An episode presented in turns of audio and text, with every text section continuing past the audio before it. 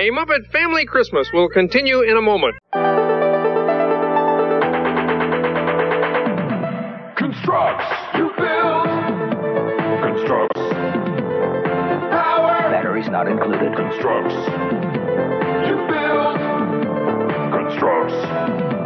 Control. Constructs. Action. Constructs. New Power Creations Constructs from Fisher Price.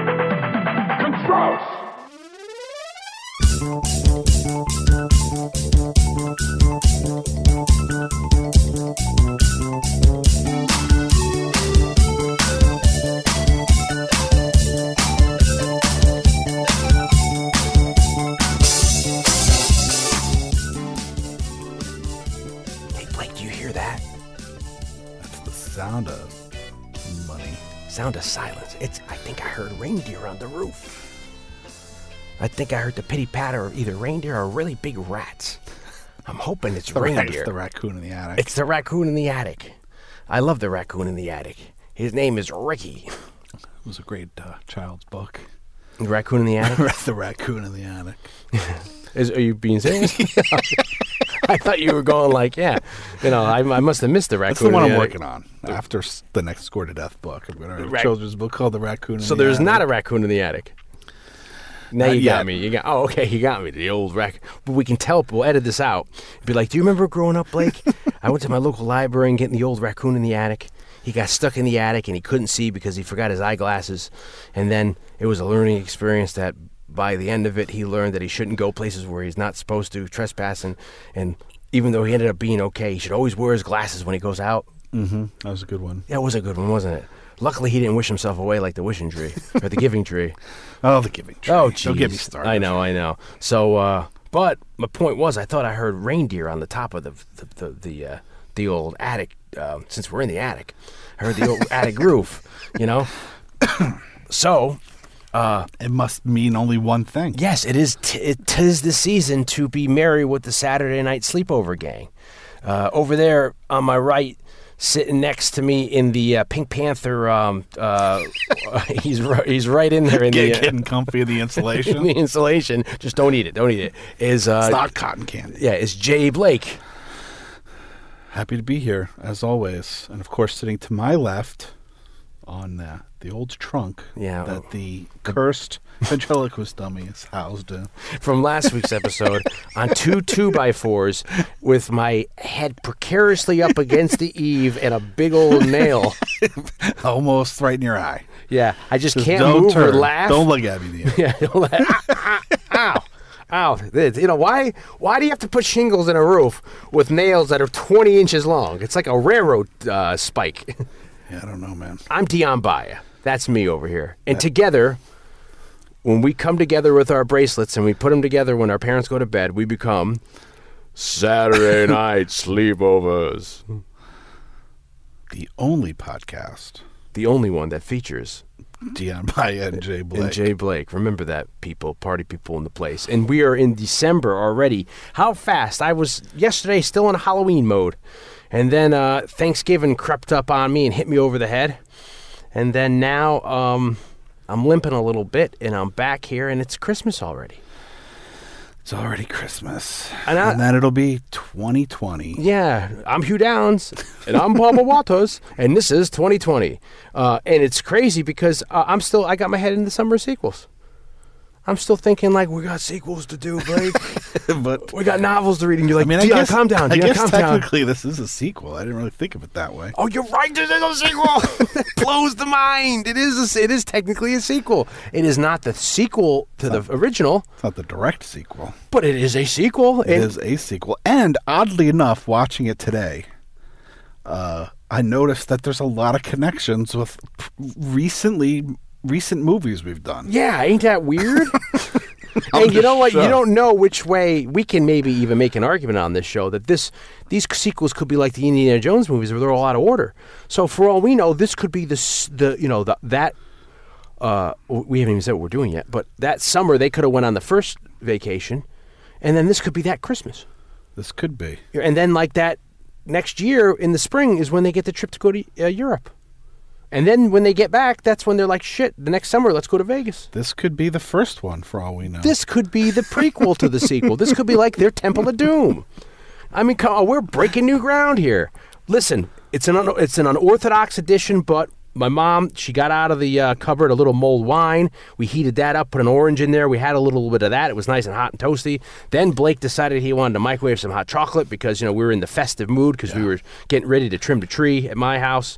Uh, but then we didn't get to trimming the tree. Maybe we'll do that next episode. But, but we had to you know we had to sit down and watch a movie. So we're a little funky right now because we're just so high and happy and with life. But tonight. It is the holiday season after all. That is right. You're right. Right. And tonight we are doing a classic, A modern classic. which is celebrating a 30th anniversary this year. And it's an anniversary movie. Ooh, ooh, ooh. ow, ow, ow. This movie Watch is that nail. For me, this movie is like you with uh, Roger Rabbit, and that I'm. If you asked me yesterday Yeah. What year this movie came out, I'd be like '88. I, yeah, I was. I thought you were going to say 88. Yeah, it is an 88, 80. Yeah, it's, it's weird the blurry the lines. This week we are doing the uh, the viewer audience favorite, the cult classic. Uh, national. We tallied yeah. all the. we polled. We took a Quinnipiac poll, a Rasmussen poll, and we put them all together, and we polled ourselves to death. And we got. We're doing National Lampoon's Christmas Vacation from 1989, From 1989. starring uh, Chevy Chase. Uh, uh, what's Beverly D'Angelo? A whole slew of people. John Galecki, John Galecki, um, Juliette Lewis, uh, uh, William Hickey from Tales from the Dark Side. Uh, E.G. Marshall, E.G. Marshall from Creepshow. We got a lot of people repeating on here. Uh, the uh, not Dennis uh, Quaid, Randy Quaid, Randy Quaid, Julia Louis Dreyfus, Julia Louis Dreyfus, um, Brian wasn't Brian Murphy, Brian Dennehy. He keeps wanting us to just turn around and go out of his town. Uh, no, we get uh, what's his face? Doyle Murray. Yeah, Brian Doyle Murray. No relation to uh, Bill Murray, but they are they are. but actually they are related. But they are related. I'm sorry. I- We got to cut down on the jokes. So we got a lot of people in this movie, and uh, this is a movie I saw in the theater. I did too, which is why I thought it was 88. Yeah, and it was. Um, if you look at then the, the greater scheme of things, you had the summer of '89, which we regale all the time, the summer of Batman, Batman. Yeah. And you had, you know, Honey, I Shrunk the Kids. You had Lethal Weapon 2. You had, um, I think Little Mermaid is out at this time. You had uh, Batman, of course. You had uh, Last Crusade. You Batman. Had, you Batman. You had uh, Star Trek 5. You had Batman. you had, uh, you had all that Honey, I Shrunk the Ki- uh, I said Honey, I Shrunk the Kids already. Look Who's Talking. that was 89? Yeah, because the reason I remember those is that uh, my cousin and I we went to the movies. My mom and my aunt brought us to the movies, and then they let my cousin and I go to a movie on our own, and we went to see Christmas Vacation. And my mom and my aunt took my sister and uh, my other cousin, the, the, my f- cousin's sister, the two girls. They went to either see uh, Little Mermaid or Honey I Shrunk, uh, or um, Who Look Who's Talking. Look at this stuff. Isn't it neat? Oh, you, you, you, you, you're, you're pulling my, you're jerking my chain there, Blake. You know, I gotta start singing. Well, what year? What year? souls." What year was Home Alone? 1990. Okay, so the reason why I think that this came out in '88 Mm-hmm. is because uh, No, is it yet 90 or 91? Is Home Alone, because we moved. My mom got remarried and we moved up to Albany, uh, which you can go check out the Karate Kid. We talk about more about that. and And that had to be that. had to be like late summer of '88. No, of Home Alone 1990 and Home Alone 2 1992. '80. It had to be '88 because then the following summer is when Batman came out. 89, June 89. So my brother came up for one visit, and all the years we lived in Albany. One fucking minute. Okay, don't, don't get, don't, we're not gonna relive the past. He did come up for my uh, he came up for my gra- my high school graduation. Okay. but he came up once Baker's dozen. to visit, Yeah. um, and I assumed in my head and my memory was that it was the first Christmas that we were in that new house, Which would have been 89 or which would have been eighty eight. the summer of cops. But we but he and I went Friday to, Crime in the Future Time. but he and I went to go see this movie, so it must have been the following year. because this was released December the 1st, 1989. Uh, so it must have been during that Christmas season that, uh, yeah, he came up that Christmas. So summer Christmas of '89, which I'm trying to think of what that was all Batman. Hell, I mean, I got a crap load of Batman. Yeah. '88, I got Cops. So I assumed it was our first Christmas, but apparently it was our second Christmas that he came up. Well, you guys were still getting your footing up there, putting stuff together and all that. But Batman was huge in '89 at that point. I remember Honey I Shrunk the Kids was big, and that kind of makes sense because I was in fifth grade in '89 to '90, and I remember the summer of 1990. I don't know why, but I remember like the, the poor kid Ryan White, I think his name was. He died of HIV. yeah. Yeah. that was really in the news at the time. This is also when Jim Henson as well as Sammy Davis Jr. died within like days of each other. Uh, Dean Martin's kid, I remember dying. That was really tragic in the Air Force accident. But I remember the first time I ever encountered pay per view was because um, Look Who's Talking was showing up on pay per view. And that must have been because it just got out of the theater in the spring of eight, uh, 1990. And do you know who directed? Look who's talking. Who's who directed Look Who's Talking?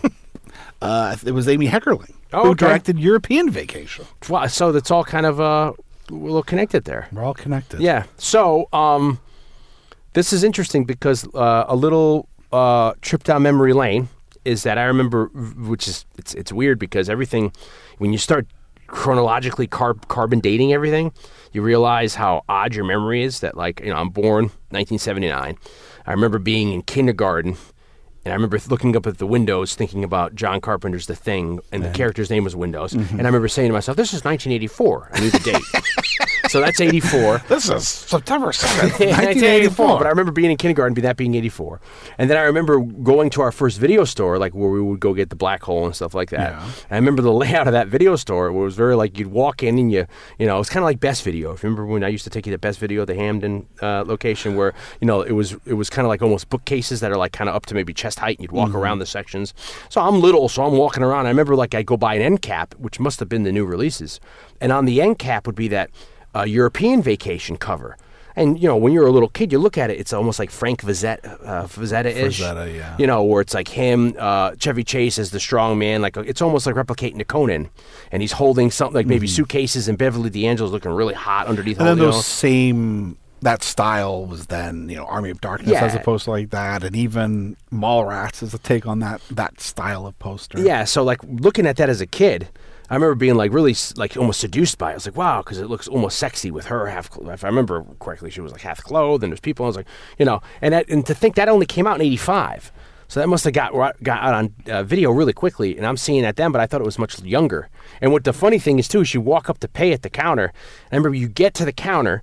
And if you turned around when you were at the counter and looked at the at the videos that were closest to the counter that only like you could see looking that way at the little racks, Yeah. it was all pornos, you know. And I was I remember looking at turning and like looking at like it was like I was like what the? I was like getting a little close to them. Maybe my mom would grab me and I would come back, you know, and she'd bring me back over. So I remember like you know I guess it was before the porno section. The guy can keep an eye on you because you're right by the desk. So uh, Well, I don't remember ever seeing the first one. Like I know I've, I've seen it at some point. I don't remember when. The first one I remember seeing is European Vacation. Now, see, that's funny because I remember seeing the first one when I was little on, and you know the s- the beats and the parts of it. I never really remembered seeing European Vacation except the the clips of like, oh, Honey Parliament, you know, going around the roundabout in London. Yeah. Uh, it wasn't until five or six years ago I did a retrospective where I watched, uh, you know, them in order.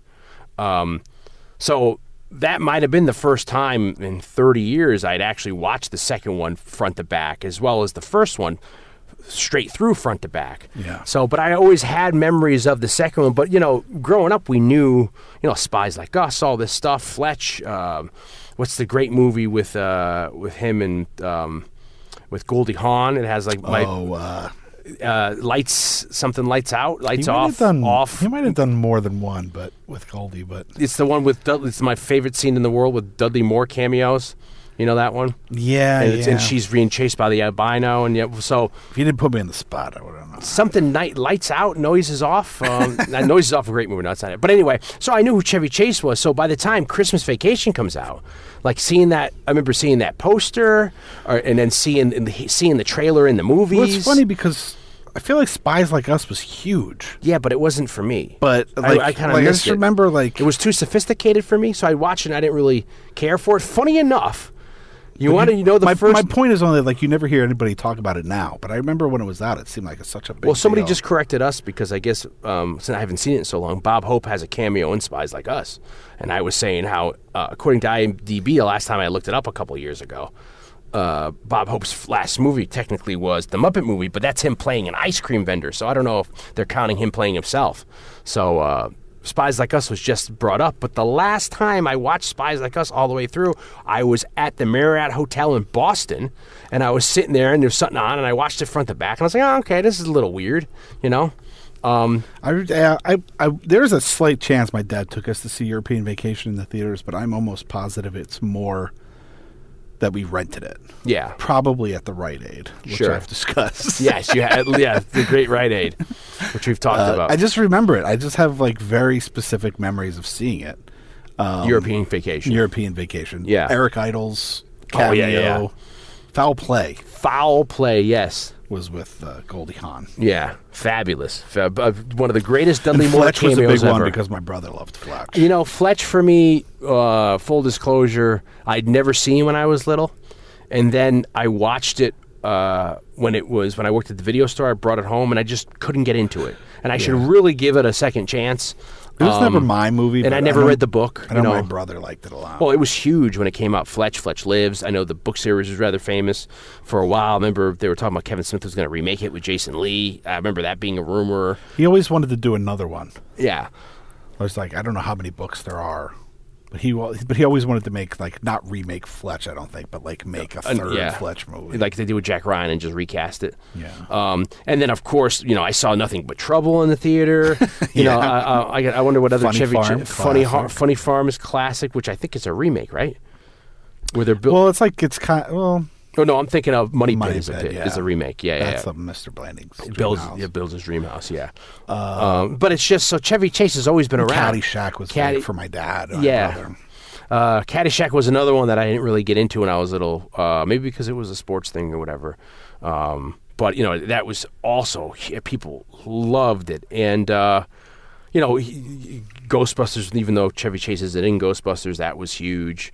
Uh, well, that's almost sounds seems like something he should have been in. As, as like a third or fourth, you know, wouldn't you? Can't you just see him in a Ghostbusters outfit? you know, It does seem like there was a missed opportunity. standing next to Eddie Murphy playing Winston. You know, And of course, not too long after, some point when in our youth, Chevy Chase had a short-lived late night talk show. Yes, I, di- I do remember that. Yeah. Um, so it's like so he's always been around. So by the time I remember going, to, this is when I was little. I used to go to the movies quite a bit, maybe twice a month. You know, you know, with my family or with my friends, uh, with my dad. And I remember seeing a trailer for this. And you know, you got I think what's his face, uh, Percy Rodriguez. I think Shelley. is the is the great uh, Percy Shelley is the great voiceover. He does all those. You know, he's that really uh, unique uh, narrator. So he did, he voiced the, the the trailer, and it looked great. You know, and I was like, I can't wait. And I remember going to see this, and I remember I remember the beats in the theater of of the the, like the beginning and the parts and the end. Like I remember how much I was, you know, I was eating my popcorn all the way through, going to the bu- you know eating the cardboard. I was so into this movie. Yeah, I remember seeing it. Like I said, my brother and I went and s- saw it. I can picture the theater. So I'm gonna say that it. We went to see it. Maybe Latham, New York, Latham Circle Mall. Latham Circle Mall. Possibly. Because I can still picture the theater. It wasn't a big room. It wasn't like a big theater. But yeah, I remember going to see it. And uh, yeah, I mean, this has developed to be a, you know, I feel like there's a couple of staples from our childhood that have developed to be like classics. But then you, You also, of the, of the holiday persuasion? yeah, like a holiday classic. But then you wonder, like, trying to think of like holiday movies that didn't. You know, you figure there's only like a really like a new Christmas movie every couple of years. Well, I'll give you one. what what what's a one that never sadly never succeeded? I in- think it's in- a. Th- this is excluding our audience, probably, but I th- I would think in the general pra- of the of the casual uh, holiday movie watcher, same year this came out, 1989, Prancer. Okay. You know. Prancer came out, and Prancer was for something for a while you couldn't find on DVD, and I found that like on a two pack. And I, I, I think the other movie was maybe a family, uh, you know, a Family Channel Network or like a Hallmark Channel thing, and it was a two. So I got Prancer. And uh, and I remember that being a very sad story too. Like you know, so it's like that's a sa- uh, like I remember having a sad ending. It seems like the ones that stand the test of the times are the ones that are like real family movies, And also- like ones that you know the parents. There's like humor or whatever that the parents can enjoy and the kids can like it too. Whereas something in Prancer is probably more geared specifically towards children, yeah, and at least it's with know, the little girl and the and yeah. I think Sam Whereas Elliott's like in this and like Home Alone has, you know, Joe Pesci and Sure. uh, Daniel Stern and um, Ernest- Elf, for instance, is like a more modern movie. Yeah, that has now- solidified itself as a classic. Uh, we early on this podcast covered Ernest Saves Christmas, which was a classic maybe for our listeners, but like we talked about in that episode, I don't know if after into the late '90s, Ernest P. Worrell has sustained himself, so that could be lost through the sands of time. Um, certainly, there's tons of older movies that we've talked about in other Christmas episodes that, Yeah. um, you know, that no people may know the cinemaphile, but I feel like you know since they haven't been remade, like The Bishop's Wife or something, where people may not know, or, the, or like you know, Shop Around the Corner, people may not know what they are now. People always know it's a Chris, uh, it's a Wonderful Life or Scrooge or Well, Shop Around Christmas the Corner Carol. is, isn't that like you got mail? Isn't that a remake of Shop yeah, Around I the think Corner? it's, it's uh, yeah, it might be. I mean, You Got Mail is very similar to like Sleepless in Seattle, but you're right. They do. Do they work for each other? And and and yeah, because well, yeah, she has a little bookstore, and he's like the son of the guy that started like Oh yeah, Barnes and Noble. Barnes You're right. Yeah, Noble-ish. or in Shop Around the Corner, it's that they work at the same general store, but they're writing letters to each other and they're like emailing. You yeah, exactly. You got mail. There, you got you know. Um, so you know, there's movies like that, or it happened on Fifth Avenue. There's you know a lot of great classics, but you're right. There's there's some movies that there's a, a dynamic there that instantly become them make them classics for our, our generation. And again, for full disclosure, like the blues song. Um, uh, uh, I can't quit you, baby.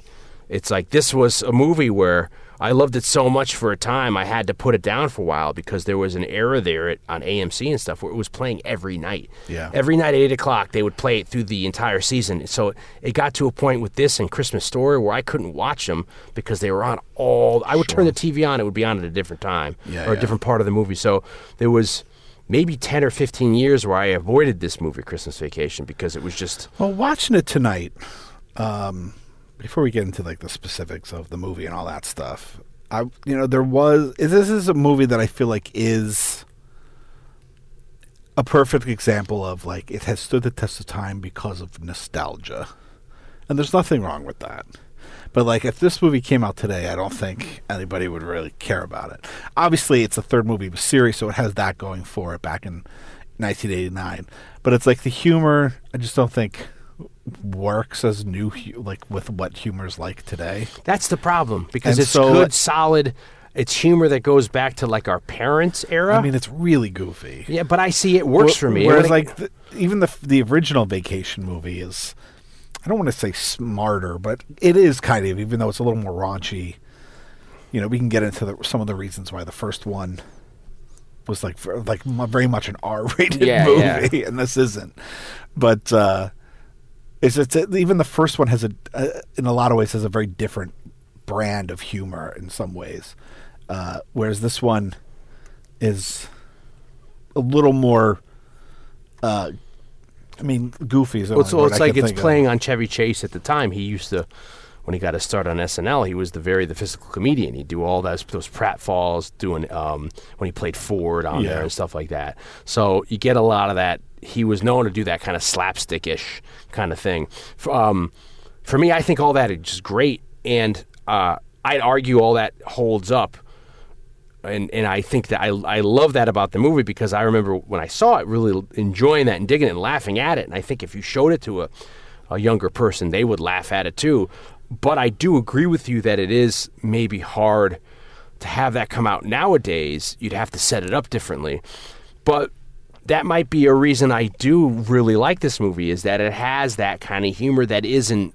I mean, it's you know, I mean, it's self-deprecating, but it's not like modern humor where it's cynical. I mean, it is, or sarc- but I mean, you know, It's, it's, well, not. humor's a hard thing to kind of describe Yeah, and discuss, especially when you're not like specific students. But like you know how of it. nowadays, where it's like you know a lot of it's a lot of the humors are, and it's real like you know sex, and Yeah. and, and, and this is certainly has sex and suggestions of it. yeah, it. but there's nothing like irreverent about yeah, about and, this. and I like that you could show it to someone our age when we watched it, you know, a ten year old, and you don't have to worry. I mean, then, and they're going to get the jokes of the girl leaning over, or you know, they make. You but know, I feel like it plays. I feel like the humor in it plays more to a kid. Yeah. Or it's a family. than yeah, it well, they're certainly making it more, it- than it you know, to an adult because I was laughing, you know, uh, uh, all that stuff that with the ladder, you know, I mean, uh, you know, and I Blake is the first one to admit he's a huge fil- fil- a fan of silent movies, Mm-hmm. of comedies, of Buster Keaton specifically. Um, you know, Charlie Chaplin, Harold Lloyd is great. Uh, we even give Fatty Arbuckle, a, a, you know, a shout out every once in a while. But it's like I love all that stuff, Yeah, you know, and. I love that. We love Abbott and Costello. We love all that physical comedy, which you don't. I mean, I guess you get nowadays, but a lot of that is I'm almost like people more- really hurting themselves. I'm thinking more like. but I was laughing at all that stuff. Yeah, well, and the I stuff mean- in the attic with him hit, getting hit. I'm like, ha ha ha! Watch out! Turn! Ah, ha, ha. But something like the sled, the sled ride, it's like it's like way more contrived. Sure, I mean, sure. It doesn't even need to be in because there. they need special effects to make that work. I- but it's hilarious. Whereas, like So the ladder is like the ladder's funny, and the stuff in the attic is funny. Yeah, it's it is like a Buster Keaton or a Harold Lloyd skit. Well, yeah, Putting the lights. I mean, can you can't you picture like a silent movie? Well, no, like that Buster Keaton but I'm saying- you know, I mean, but I'm saying there's other jokes that I Sure. feel like or just silly. are just kind of silly Yeah. and maybe not even that funny. Sure. Now, Sure. as kids, we thought they were funny. Sure, sure. But there's plenty of uh, other goofy, stuff, like you were saying. like you're saying, the goofy stuff. Uh, you know, and but the thing, I guess, to sum it all up, is that like you know, I really enjoyed watching it again. I I kept it on the floor for a little time for a number of years, and I Yeah. picked it back up, dusted it off, put it in. It was, it's great. Well, there's a number of Christmas movies that we've been ramping up to, and I would say this is, It's certainly one of them. you know, this was one of them. That's like, when are we going to do that one? Yeah, exactly. Whether it's people asking us via social media Yeah. or us discussing, like, okay, like, is this going to be the year that we do? Yeah, when Blake and I get hammered in like a a, a, a shore when we're on shore leave and we're getting hammered in a Saigon, not Saigon, a Hong Kong bar and we're hammered. We look at each other. What is it going to be this year? Are We're we doing do this year? Another sh- another shot. Give me another Singapore sling. I feel like Die Hard was one of those. Yeah, it was one of Lethal Weapon was one of those. For me, I was like the first year. I'm like, when are we doing Ernest Saves Christmas? Uh, this year, yeah. Star- oh my God! Star Wars: The Holiday Special was another one for us. One of the greats. Yeah, one of the greats of our holiday uh, collection. So it's that that that's certainly this movie here, and it's just. Uh, you know, it, it, it does have the heart of a Frank Capra kind of a movie, but it's the modernized '80s. You know, it's the it's not a- now, but it's a, it's it's still it still has a lot of sentiment of today than more of it did of the '50s or '40s. Sure. But I think like you're, if you made this movie today, if you were to remake this movie, it'd be a lot more raunchier. Yeah, yeah. And that's sometimes I think, which to me is is is not necessarily in a lore, like a positive, that it has to be. I think it's a little more intelligent to make, be able to make it more of a family movie, but then make it funny for everybody. you Yeah. know? There was parts of it that felt. I mean, it's got to be around the same time, right? There's. I mean, the the city stuff, but it's Chicago in this, right? Yeah. But it's just there was a feel to it that reminded me a lot of when we did uh, planes, trains, and automobiles. Sure. Sure. Um, and that's so- 87. Yeah, so it's all around. And they're very Turkey Day much- just, yeah. They're very much like time capsules. And let's, you know, at some point, if we ever get a, around to Home Alone, I mean, that's another staple from our youth. That's Chicago. That's very fun. You got John Candy connecting Oh, the John dots there. John Hughes. So this Yeah. movie was written by John Hughes, Yeah. uh, Based off a, a short story. based on a short story Yep. that was originally published in uh, the Nas- National Lampoon magazine. Yep. Um, Called what? Christmas 59?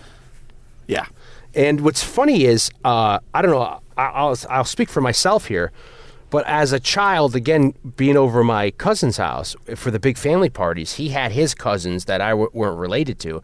And they were, some of them were sophisticated, maybe slightly older, you know, uh, a couple of them were smart. They were fans of the National Lampoon magazine. Yeah. And they were the only people I've ever heard. Really, like reference the National Lampoon. I, I knew, of course, the titles from the movies. Yeah, yeah. But I feel like for me personally, I had just missed the boat in the mid to late '80s of reading them. And like I said earlier in the year, I was a huge Mad magazine fan, a huge Sure. Cracked magazine fan. I had missed National Lampoon, but I heard of it, people talking about it, like this month. So I, I guess at some point.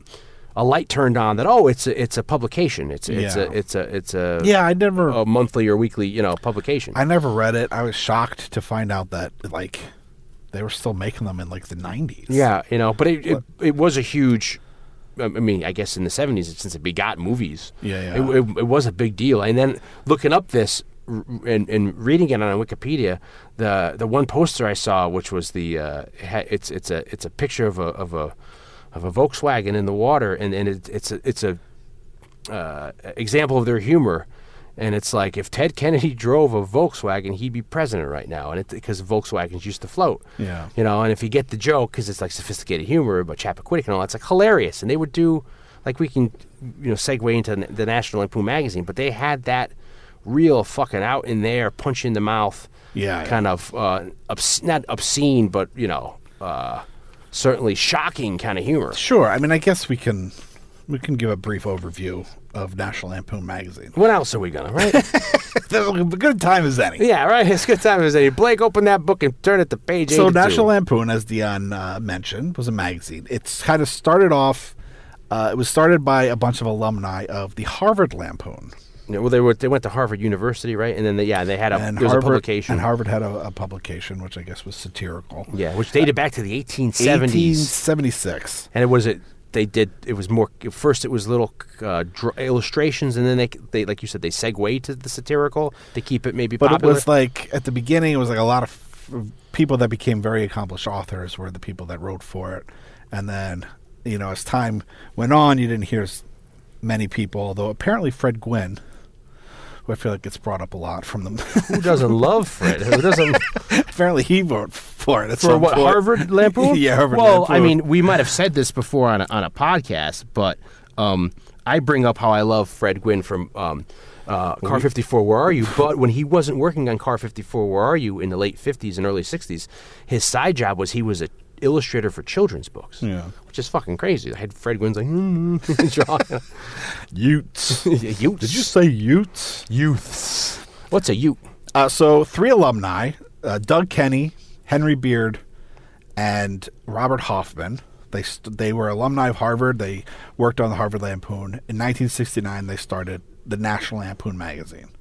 Uh, the first issue was published uh, April of 1970 by 21st Century uh, Communications, and uh, it ran all the way till 1998. Yeah, which you, I didn't know either. Yeah, But it I, had I a- don't know if it ran. It couldn't have run consistently because they only ended up publishing 246 issues. No, so I think they were doing maybe maybe once a month. Their heyday supposedly was what seventy to seventy five. I mean, they were huge, and then that led them doing. They started to grow, and that's when they started getting people in there doing short story. Well, they've had that, but then you get these notable people who are coming in, and then you have.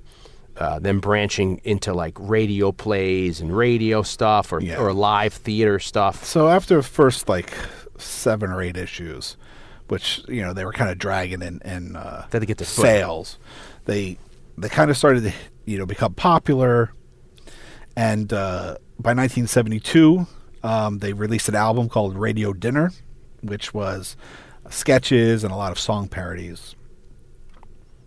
And uh, so popularity start kept growing, like Dion kind of suggested. There was a, they they were bringing lots of really talented writers and illustrators, and uh, kind of in 1973 they were thinking like the record Radio Dinner did so well, let's do another record, but they wanted to do a parody of Woodstock. So the thought was let's put together a live show and we'll record it. Uh, and so they put together a live show, and they wanted to call it. Uh, they they ended up calling it National Lampoon Lemmings.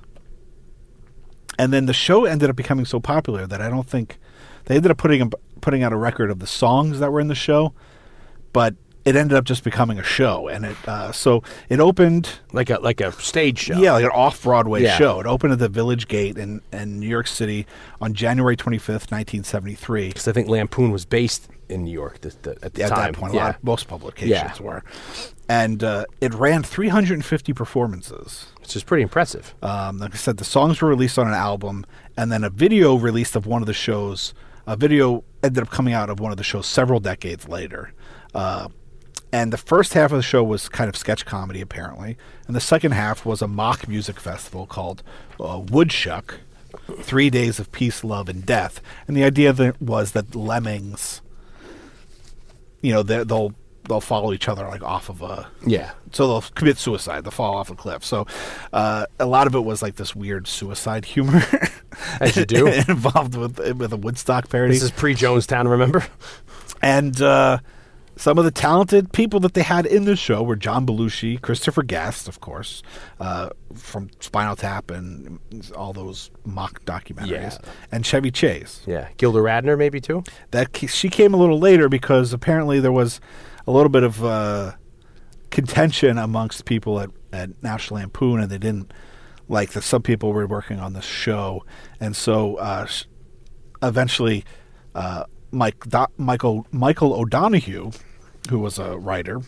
We could talk a little bit more about Yeah. him because he's actually connected to another recent episode of Saturday Night Movie Sleepovers in a way he ended up getting uh, the National Lampoon Radio Hour, which was a radio show that la- that ran from uh, November seventeenth, nineteen seventy three, to December twelfth. Uh, uh, no, December twenty eighth, nineteen seventy four. So just over a year. And for people who got to you know take a moment to go back in time, uh, radio had kind of a brief resurgence in the '70s. I feel like that's again where we get the Star Wars. Uh, you know, the Radio radio. play, you know, yeah. there's you know BBC were doing a lot of stuff at the time. Radio. Um, I don't know if the Doctor Who stuff was starting back then, but so there was a lot of CBS was doing like uh, horror shows and stuff. So it wasn't uncommon out this time. Oh, Yeah. we'll do a radio show. So it was you know? a syndicated radio show. Apparently, in the beginning, it was an hour, and then it got chopped down to a half an hour just because filling like a weekly half hour show with the amount of content that they needed to fill it with, it was just like too demanding to do a full hour. But this is where you know John Belushi, Chevy Chase, uh, also we a lot of some a lot of the other people from like Second City. So you get Bill Murray, Gilda Radner, Harold Ramis, Brian Doyle Mur- Murray, uh, Joe Flaherty is a familiar face to a lot of people of our generation, and Christopher Guest. They start doing skits and stuff on the Radio Hour. Now, the Radio was created by writer, uh, National National Lampoon writer Michael O'Donoghue, who uh, later went on to be the first head writer of uh, Saturday, uh, Saturday Night Live. yeah. I think he jumped ship to get Lorne with Lorne Michaels. And he's the one, in regards to Jim Henson, that said, "I don't write for Felt." Oh, I didn't want to name him. Yeah, yeah. He was when when La- we did Muppets a couple weeks ago. Uh, first season of the Muppets, uh, Jim Henson was trying to blossom off of doing just Sesame Street and show, hey, these aren't just kids stuff. We can do Muppets Yeah. for adult contemporary audiences, like we did with the late night stuff. He did the first season with Saturday Night Live, and uh, a lot of time, I guess there was a, quite a bit of contention because Henson never really f- found the right uh, you know, they never the stars never really aligned with him in Saturday Night Live and uh, Lorne Michaels. And to quote you, uh, yeah, O'Donoghue said, So apparently, allegedly, "Yeah, he's said the I one don't that, write for." There used to be a lot of laughing about about it. And, Yeah. you know, Now he created it with a a audio engineer named Bob Tischler, who I think was a friend of Christopher Guest's, and uh, he went on to produce a lot of albums. He produced uh, all of the uh, Blues Brothers albums. okay, the live shows and yeah, they, yeah, they, and yeah, the studio yeah. albums, all that stuff. But he, oddly enough, he later became the head writer of SNL from 1981 to 85, which is the, so. kind of the regarded as the bad years with the saving grace of Joe Piscopo and Eddie Murphy. But he came in. I think he comes in in the year where Billy Lorne, Crystal. when Lorne Lorne Michaels Yeah. left, and uh, So so that, have we told that story where there, or the guy I know who was um, who worked on it for the first year that the the oh I forget who the first person ever to host I forget who it's who it was but it was supposed to be Billy Crystal. And if I'm getting this story right and then Billy Crystal they they they they they what do you call it? They passed him over because they got somebody else and Billy Crystal was so mad he didn't come back on. And I think he waited till the the season maybe that Lorne left that's when he came on you know because he was so pissed. I think I'm I hope that's right. But yeah that's so that's so he was there those years and if not, what do you yeah, want for nothing? yeah, exactly. We want for nothing. We're trying our best. We give you half the story, you go check the rest out. Now, kind of moving along. Uh, Moving right along. Now, this is interesting. So, the success of the Lemming show, the idea of putting together, and the radio show, putting together um, another live show was something they were thinking about. Now, Ivan Reitman comes down from Canada because he saw the Lemming show when they did it in Toronto. Sure. Apparently they traveled with it, and he comes down and he talks to the um, the guy who's the publisher. Unfortunately, I, his name's escaping me, and Publisher of what? of the of the magazine. Okay, yeah. National Lampoon. He actually owned the majority of the magazine. Um, yeah. to publish it, and uh, the guy who worked for 21st Century Communications. And so Ivan Reitman ends up producing another live show in 1975 called the National Lampoon Show, which now featured m- basically the cast of the Radio Hour, which was Harold Ramis, uh, Belushi, Bill Murray, Joe Flaherty, Christopher Guest, Gilda Radner, and I don't. It's it was hard for me to find any real information about that. Um, so I don't know how long it ran, but 1975 was kind of a very like pivotal year for National Lampoon. Like we said, it started in 1970, and when they got their first publishing deal with this guy, and I, ca- it's bothering me that I forgot his name, uh, 21st Century Communications. Part of the deal was that after five years, part of their deal was that after five years, this guy had to buy them out. So Yeah. this guy owned 75% of the business. And the three writers, Doug Kenney, uh, Henry Beard, and Robert Hoffman, they owned 25% of the business. But after five years, the the guy who owned 75% of the business was going to have to buy them out. So now if the magazine was not successful, he would have bought them out for, you know, nothing. But if the Marty Simmons, Marty Simmons. who also co-produ- co-published um, Heavy Metal. Oh. You know, Heavy Metal was in there as well. He was doing. Um, they started publishing Heavy Metal in '77. So, So- there was a lot of, I guess, uh, artists who did heavy metal who would then do uh, satirical stuff. Sure, like I mean, like in like guys, we even talk about like Neal Adams used Yeah. to do stuff for and, National and so they were. That's how they they're they're freaking um, moonlighting, you know, between the two. So anyway, I'm sorry. Yeah. So that, yeah. So Marty Simmons and So Marty Sim- Leonard Mogel, M O G E L, were the two founders. But so uh, Marty Simmons has to, after five years, has to buy them out. That's part of their contract. It ends up being that he he buys he buys them out uh, for seven and a half million dollars. 1975, seven and a half million dollars. Yeah. which is like a gazillion dollars. And so I think like Henry Beard, I think pretty much the guys just kind of jumped ship after that. They took their man, their money and ran. And then uh, Well, you lose the cast around there, right? The Well, that's the same time as when Lorne Mi- Michaels kind of he take he comes over and he takes all everybody else. So he takes uh, that's when Michael uh, O'Donoghue leaves to to go write for uh, Saturday Night Live. Uh, and uh, Beatts, who's also a writer at National Lampoon, she goes, and then you get uh, John Belushi and Gilda Radner. They leave, so he basically Chevy Chase goes with them too. he might have he might have already kind of not been at National he's uh with National Lampoon at that point but yeah basically he was poaching Yeah, because that, that becomes the whole season one cast of the not ready for primetime players. and uh Along with Dan Aykroyd comes in and, and you know a couple others. You know, but I you know somebody even said that you know they they suggested to Marty Simmons? yeah, Marty Simmons. that you know we should get Belushi on retainer.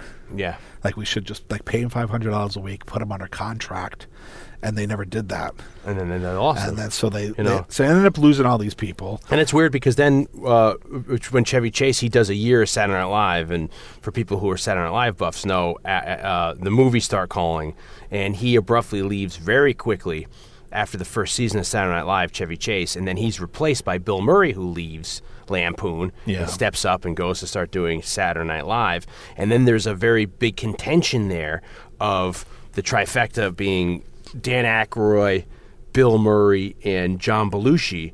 And when Chevy Chase came back to host Saturday Night Live, the rumor has it, the urban legend is that John Belushi and uh, uh, Dan Aykroyd were talking in Bill Murray's uh, ear about stuff, and then they got into an altercation backstage. Uh, Bill Murray and Chevy Chase, and there might have even been a punch thrown or whatever. And there's a very much conjecture of what happened that night. But then later, that's why people talked about it during Caddyshack. yeah they have a scene together Yeah, that that that for years it, there was very contentious if they liked each other in the scene or did they try to you know mess each other up or years. I think they they buried the hatchet for since then, but. You know, or did they even shoot it together? Or, you know, that kind of a thing. Yeah, yeah. And that's all because people were so mad that Chevy Chase bailed Chip so quickly off of Saturday Night Live to go do movies and said, screw Saturday Night Live when they're like, hey, we're just still starting out. We're still number one. You know, stay with us. So, So after 75, they lose a bunch of people. Like I said, the the guys who started it, like Henry Beard leaves. National uh, Lampoon, yeah. National Lampoon. Uh, so they start bringing a, you know, a bunch of new talent, new editor in chief. And what's kind of amazing is, you know, that first wave of, of National Lampoon guys, they all, you know, pretty much made up most of the original Saturday Night Live cast and uh, and the writing room. But the people that came on to write after that, and probably even some of the people from before, they went on to, uh, like I said, work on SNL. Then they, so a lot of them went to work on the David Letterman show, Yeah. SCTV, write for The Simpsons, Married with Children, Yeah. Night Court. Um, Some pretty fun, uh, like foundational shows in our comedic uh, zeitgeist. yeah, I mean, like, essentially, like All- they, they created a, an entire generation of comedy. From, like was all late seventies to like all spawned from those guys through like two more generations of people. yeah, late seventies to like mid nineties is all. A lot of those guys are having their hands in stuff. And one of the new guys was this guy named John Hughes. The Chicago native. Uh, so he, you know, he came to kind of uh, uh, prominence as one of the new writers. And so late seventies rolls around, and uh, I think basically to keep Doug Kenney around, um, Marty Simmons, who's Doug Kenney was one of the original uh, founders of the magazine from Harvard, and he was one of the editors in chief. To keep him around after they the big payout, he said, you know, Marty Simmons says you can't leave because we're going to do a movie, and that like really because he wanted to be famous, and you know he wanted to get in the movie business. Who doesn't? So they have this idea that they're going to take uh, this high school. Uh, basically, National Lampoon the magazine would have these themed issues. So it'd be like the future or vacations. Yeah. And so uh, nostalgia and all these things. And one of the issues they did was um, like a, a mock high school yearbook. And so that they decided, like, let's make that idea. Those students will make a movie out of that. And uh, Ivan Reitman was under the the. Uh, it was his understanding that he would get to direct the first movie because he did the the uh, that show, the National Lampoon show, the live show that I was talking about. But he hadn't directed anything yet. He had by that point he had produced like a couple of Cronenberg's early movies, like Shivers and stuff. But he only directed like a movie called like Cannibal Women or something like Nice. that. So they said you can't direct it, but you can produce it. And somebody that he knew said, you know, you got to meet this guy who's doing who's directing Kentucky Fried Movie. This guy John Landis. Yeah. So then he went over and he met John Landis and he said, "Look, we're doing a National Lampoon movie. Do you want to direct it?" And so uh, Doug Kenney and, and other people they're writing this high school uh, comedy. And then I think it was Reitman that was like, "We can't have it in high school. What the kind of shit you're writing about?" Yeah. He's like, "What if we put it in college?" sure. So then it gets bumped up into college. It becomes like the National Lampoon college movie, and eventually becomes Animal House. Yeah. Now, the success of Animal House leads to And that's what 1977, 78. 78 comes out. with Tim Matheson. Uh, you know, Belushi, Belushi, uh, whole Karen bunch of people. Allen, Yeah. Is that Kevin, the young Kevin Bacon? Maybe? Young Kevin Bacon, Yeah, uh, Don, Don uh, Sutherland. Donald Sutherland, because yeah. he knew Landis because he's in Kentucky Fried Movie because Landis had interned on the Yugoslavian set of Kelly's Heroes, so he met Donald And Sutherland. we then. talked a little bit about it when we did Invasion of the Body Snatchers because Yeah. I think he was flying back and forth oh, from, doing yeah, right, from doing San uh, Fran- uh, from uh, from San, San Francisco. to, to Canada to do uh, to do. That's why his hair is like that to do when he's doing Animal House at Yeah, the time. yeah. So that's how. Yeah. So Landis brings him in. Isn't what's or John Vernon, who we love, the mayor from Dirty Harry. Uh, he's the he's the uh, or- people Yeah, yeah. that we know him. I know him as the, the mayor from Dirty Harry, or or the uh, what's the the great Walter Matthau movie. We the the the uh, not the Friends of Eddie Coyle, but what's the uh, the one post. God damn it, post Dirty Harry, where's the robbery movie? And we said it's a great. Remember last year when we did, he did like the three serious movies where he's the Yeah, action yeah, hero. yeah. Uh, Charlie Verity. Yeah, yeah. Ch- Charlie, Charlie Varrick. Varrick, Yeah, J- John, John. That's John Vernon's in that. Or uh, we did Bullitt the other. Year. What, what year did we do? but we talked about um, Point Blank, and that's John Vernon's first movie. but people of our age know John Vernon as the what is he? He's the dean, right? of Animal House. He's Yeah. Dean, whatever his name is. He also might be. Uh, now this is I could be completely wrong, but I think he ends up being the bad guy in "Gonna Get You, Sucker." Yeah. That's, that's John Vernon, and he also, for people our age, will know his voice. He did a lot of cartoon work in the in the eighties and nineties. He's the voice of um, on Batman the animated series. He's Ros- Rossetti. What's the guy? The, the heavier guy. Remember there was the two mob bosses Oh, on it? yeah, yeah. He's the one with the gray hair. That's uh, Two Face goes after. He's like, no, Two Face. That's John Vernon. Anyway, so as everybody knows, Animal, back on the road. Animal, Animal House becomes a huge hit. Yeah. And apparently, they then go on to make a movie that John Hughes writes called National Lampoon's Class Reunion in 1982 Yeah. that doesn't do so well. But uh, because Animal House did so well, they were like, you know, we need to let's take an, another original uh, National Lampoon magazine property. Like we said, the high school reunion ended up evolving into Animal House. And you know what? We talked a little bit about this in the Blues Brothers. Probably yeah. Because remember, because we're talking about the connection of, um, of of what's his face, Belushi doing Blues Brothers and what he was doing in And Animal John House Landis and, and Landis, both. and we're jumping around from Saturday Night Live. Yeah, And so they said, well, let's take another property and make uh, a National Lampoon movie. so take something from the magazine. Yeah. find something in the magazine, a short story, or a long story. and so that becomes John Hughes's uh, short story, uh, Vacation 58. Gets made into uh, National Lampoon's Vacation, which was ended up being directed by Harold Ramis. And that comes out, I think, in '79, right? He writes that The uh, Vacation uh, 50, 58. yeah, I, I don't. I think that might be. I think that might be um, right. Vacation 58, and that's. Um, but it, it does also like it's not. Uh, it was supposed to go in their vacation issue, and it didn't end up going in in '78, maybe, and then it gets held over. But it does eventually get published in '79, I think. um, and that's um, and that's still going back to the idea of when yeah in 79 that's going back to the idea of you know back when you'd still write these short articles for you know periodicals like stephen king would write short stories for playboy or whatever people were writing these short stories and certainly national lampoon the magazine had these short and long form stories so he yeah, and it was just like this kind of like and it's hilarious comedic look at like what it was like to be a kid. And the original short story, my understanding, it's like him, uh, just like what it's like to be yeah just it's, it, in the back seat of a car. of a, of a station wagon. And it's it's it's really good. I read about half of it, and it's it's surprising how close it is to the movie. You know, the Yeah, movie, a lot of the jokes and stuff. Um, and it's funny. I really was really yucking it up, and then. Uh, you know, it's just it's such a great, unique perspective. I mean, it's raunchy, but it's what you expect from those those days of well, they say comedy. that like you know the, one of the reasons why the the mo- that first movie. It's funny because that movie's become like a family movie classic, but at the time it was like they're coming off of Animal House, which is really raunchy nudity. yeah, was, you know, for the time, uh,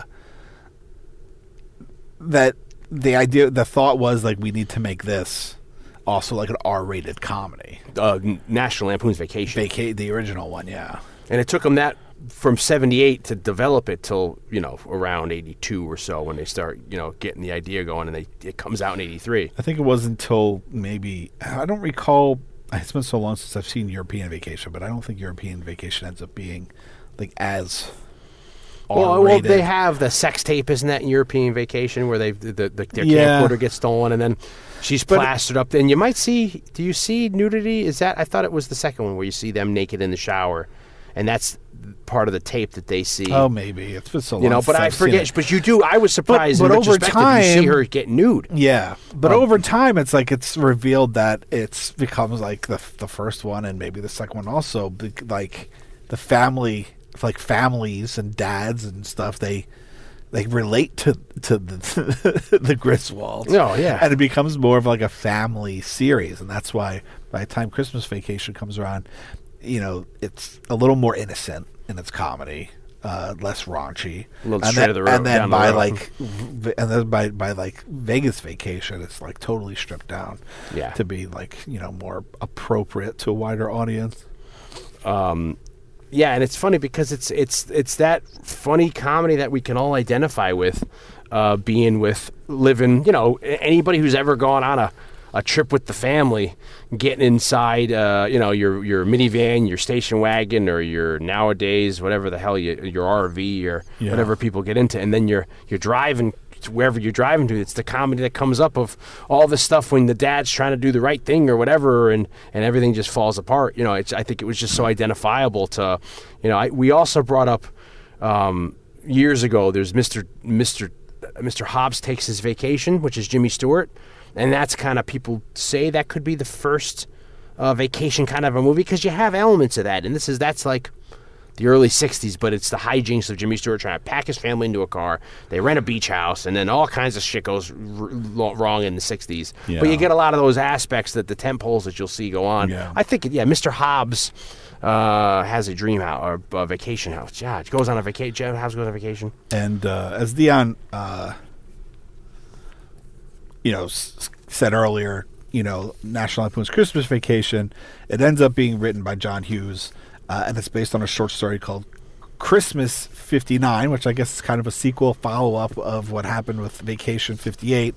Uh, and that was published in December of 1980 in an issue of National Lampoon, and uh, so we read that in preparation for this. And there's definitely like there's su- there's stuff in it for sure that's in this movie. Yeah, I mean, but it- it's it- not it- as uh, you know, it's not. This is definitely is not like a clear cut adaptation of that story. No. Like it's very it's very much inspired by it, and there's definitely there's set pieces within and that story. and there's also plot points that kind of follows the bare bones plot of what's going on. This is just filled in differently. Yeah. you know, there's the jokes from the from the short story. Certainly at the beginning when the grandparents arrive, I never noticed until now watching it when they're arguing when they initially get it, who's getting the parking spot in the garage because there's only a single spot.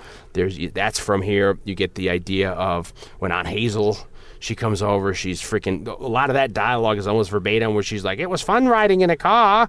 Oh, you got a new house." And like all that there, or you get the thing about the whole turkey in this the short story. It's the the Aunt Martha who's uh, his mother Ellen's because it's all from John Hughes, the kid's point of view, Yeah. watching all this. So he's supposed to be the boy watching all this. he's like the rusty character. Yeah, and he's um, that's she's making the turkey, and then they say every year they don't understand how, but she's she dries the thing out and explodes. You get that idea, and then there was uh, you know the, the then the. The the great aunt who's lost her mind, she wraps up the dog instead of the cat, and they open the dog up, and the dog's running around. And then when they're trying to trim the tree, they're like, you know, we only have three sets of lights, and the father's like, you know, there was four, and they're like, well, you know, everyone bickering and arguing, they're trying to put the thing up, and then suddenly, when they're trying to plug the tree in, they plug it in, and the the, the couch blows up underneath, and they find out the dog has been eating the fourth set of lights, and had gone, it had eaten it, and it's also shitting it out at the same time. So it was actually going through 'em when they plugged it in. So you have bare bone elements, uh, and then at the very ending, when they look up and it's a Christmas star, you know, everything Yeah, stops, yeah. it's sunniness. There's also like when they bring in a tree from outside.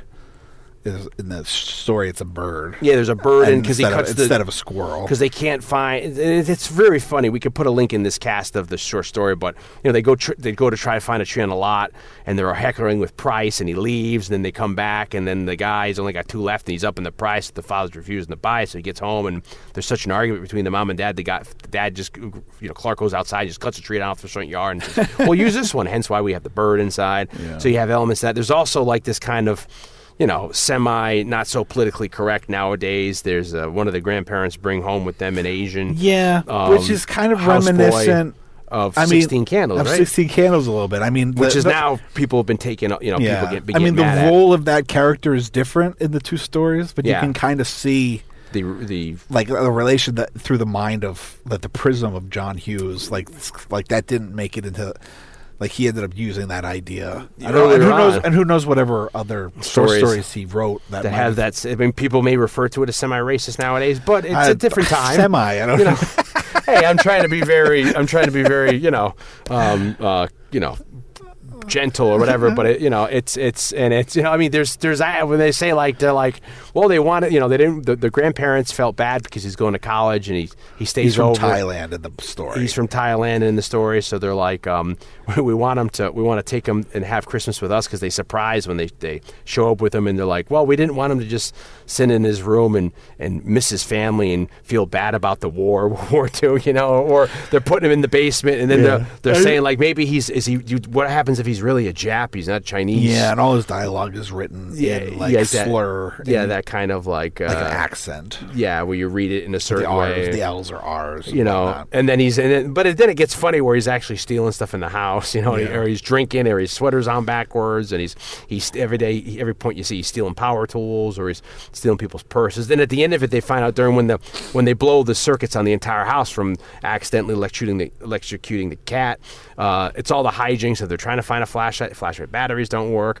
Um, he starts yelling at the John young John Hughes character. This is why I told you not to play with the flashlights. He has to go downstairs and open the presents to get the batteries out of the toys, to open to turn the flashlight on. That the the Chinese or the the, the, the character he the, he leaves and he's gone and he st- he steals the car with stuff. He tries to leave. He hits the ambulance and that's then he's running away and there's a BB gun element of it where the Shoot your eye out. yeah, and then that's a, that's something I didn't research. Sadly, was that uh, who the the gentleman who his, his his name escapes me now, who wrote the Christmas stories, a very famous uh, radio personality who used to tell stories and all that, and about his childhood. Yeah. and I don't know what the historical chronological order is if he wrote Christmas story th- th- before this short story, but it's funny because.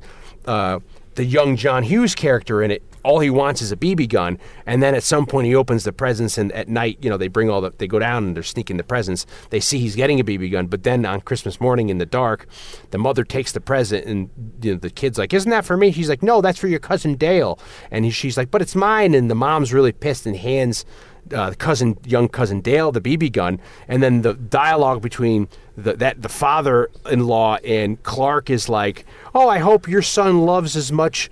Uh, his BB gun this year as our son last year liked his bow and arrow set, meaning that maybe the the father-in-law got the son Dale the bow and arrow set, but then at the last minute, their mother Mar- Martha threw it at the kid. Says, "I don't, I don't want my kid having it, so we're giving it to your kid." And then maybe some hijinks happened over Yeah, the summer yeah. where he maybe Something happened with a bow and arrow. set that you know that he shouldn't have this it. is payback This yeah, so they're giving him the BB gun. So at the end of the book, at the end of the story, when the the the, the, the Chinese kid runs He's from Thailand. Thailand, he's running down the whole thing. They they take the BB gun out and they're shooting at the BB gun. and He's falling, he's breaking, you know. So it's. It's some you could see why some of it is uh, you know isn't really uh, you know didn't get translated into the movie. Now, allegedly, uh, Chris Columbus um, was set to direct Christmas Vacation, but due to personality clashes between him and Chevy Chase, Columbus left the film, and then uh, Hughes ended up giving him Home Alone. Yeah. like the following year or two years later. The guy who ends up directing is a guy named Jeremiah Chechik Yep. who had a has had a kind of weird and eclectic career. Uh, I think he started it off in music videos, and then he ended up directing this. Went on to direct Benny and Joon, Yep. that 1996 like remake of Diabolique. Yep. Uh, the Avengers in 80 in 98. he did that miracle or the uh the he did the um the what's the Walt Disney movie from the middle 90s with um Patrick Swayze where it's like the tall tale? You know the one where he's got the big beard he's got the, the what's his face was the blue oxen? Remember that movie? And it's in the the kids being told the stories of the old west by uh Stephen Lang. Well he directed that. It was kind of a flop but it's a live action Disney movie from the ni- I think it's called Tall Tale. Yeah. Uh, of course, The Avengers was like a remake of a 60s uh, television show. Yeah. And then uh, since then, he's been directing a lot of television. He directed episodes of Burn Notice, Chuck, which is a show I liked Yep. a lot. Uh, uh, Gossip Girl. Gossip he did Girl. the uh, the TV adaptation of the legendary, legendary book The Bronx is Burning. And his career is weird because he started in the fashion industry being a photographer for Vogue and he moved into commercial directing, like you're saying. And he did some really weird and iconic commercials in the U.S. And it was only because. Uh, somebody was interviewing Stanley Kubrick. I think it was the New York Times was interviewing Stanley Kubrick around the time, saying, "What are you watching nowadays?" or whatever. And Stanley Kubrick, of all things, remember because he's living in England at this time, he name checks um, Jeremiah, and he says, "I like the work he's doing. He's the it's the best stuff I'm seeing uh, right now. Uh, you know, uh, in the landscape. So because of that, suddenly." Uh, Chechik, yeah. he starts getting his phone starts ringing. He starts getting scripts, scripts getting sent. Yeah. and then that was why he it uh, when he got this script, it piqued his interest. Oh, I, you know, I never thought I'd ever get the chance of doing a comedy.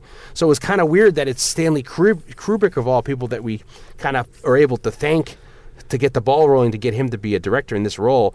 And we we set up the table that John Hughes at this point had written uh, or wrote the original story to uh, La- National Lampoon Vacation, and he might get the credit as the screenplay writer. Yeah. you got European. I think at the very least he probably wrote early drafts of it. Yeah, and then you got European Vacation, which I'm foggy about. I'm sure he maybe he got the credit of characters based off of him of European Vacation. Yeah, well, he ends up he gets I think he gets does get script credit, but he shares it with uh, he shares it with Robert uh, Klane, Okay, who has been featured we're all over the board on an episode of Saturday Night Movie Sleepover because he's the guy that wrote Weekend at Bernie's. Oh, for fuck's sake, man. That's great. See?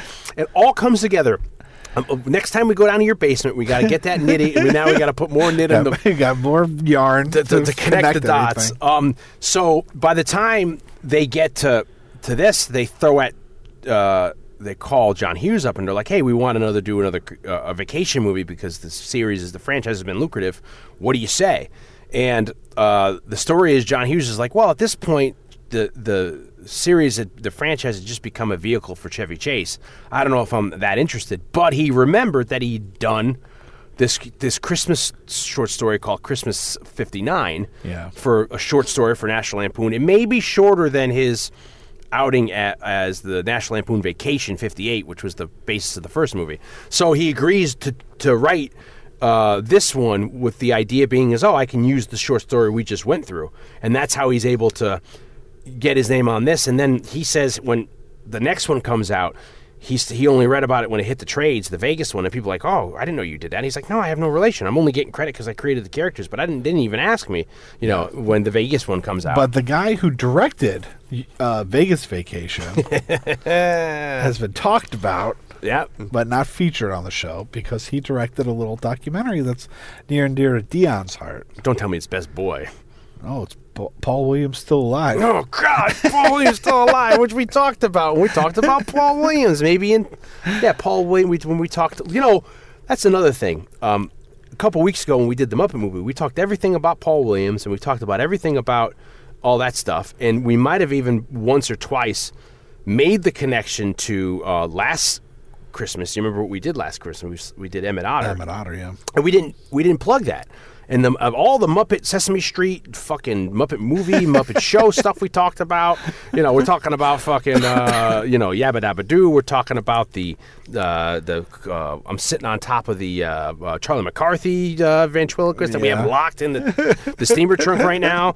Um, that we didn't plug that we did last Christmas. We did uh, Emmett Otter's Jug Band Christmas, which was uh, you know a very big movie. And that the reason why I bring that up, long story short, is because they brought Paul Williams on to do Emmett Otter because they were doing a test run. Remember to practically see if they can, if all that worked for the HBO, then they could go and do the Muppet movie. They would, you know. So yeah, it was a test run. Now, We edit that into the when we do the remaster of the Muppet movie. now there was an idea after European Vacation that didn't get made. So sometime Yes. between the uh, tonight's movie and European Vacation, there were Chevy Chase and Eric Idle, Yeah, who was featured in uh, European Vacation. They had an idea to do Australian Vacation. yeah. Uh, but apparently that never got off the ground. They had some, and I then, sequences And and then I think after the su- success of this one, Christmas Vacation, there was some talk again of like let's revive that idea. But Yeah. still, it hasn't been made. and before if we don't ever come back to it if we jump ahead to the end um, there's been some funny it didn't i don't think it, it didn't materialize because they ended up doing uh, the what is it called vacation what's the- Vacation, yeah. just vacation it's not national lampoon the the, re, the last one they did Mm-hmm. um, but chevy chase and beverly d'angelo were trying to figure out a new premise for uh, for a new one after uh, Vegas or whatever. Um, and their idea was, which I think is very funny in a way, is that they were going to get another win another trip. They were going to get a trip on a cruise ship, and I don't know the name of this one if they had a name for it yet. And the premise was they get they win whatever they get a, a, a, a thing on a cruise ship, and they're out like in the islands of the South South Pacific, and a fire starts on the cruise ship. They get scared for their lives. They jump ship into the ocean, and little do they know that it wasn't a big fire at all. It was just a very minor thing that was put out very quickly. So they're stuck. They beach themselves on a on a on a on a island out there, and they run into uh, cousin, what's his face, played by yeah Randy Quaid, who's been marooned there since he did a episode of like a Survivor-ish kind of show. So they're stuck on this island, which isn't close to the movie I've never seen, but in 2003 they did a made-for-TV direct sequel to Christmas Vacation, Yeah. which was uh, with reprised, uh, you know, Randy Quaid, Eddie, and Miriam. Uh, National Lampoon's Christmas Vacation too. yeah, and, was it, that- and it was has a about Eddie. subtitle. Yeah. you know, but it, it was a. It's the only one that. It's the only series. It got a. This got a direct sequel that Yeah, has nothing to do. sequel to a sequel. So it's kind of its own little vehicle. It's a sub, you know, sub vehicle, and it's got the the wife reprising her role and him, and then they get marooned on an island for whatever reason, I th- or something in the South Pacific. I never saw it, Yeah. and I remember, I remember, I, I was gonna watch it, and I was like, I don't know if I can. You know, I might even have a free copy from the video store days, and I just never got around to watching it. So I wanted to get that in before because I think that Beverly D'Angelo and Chevy Chase thing sounds hilarious. That's right up the, you know, the alley. yeah. So that leads us all here to Christmas vacation. Good night, everybody.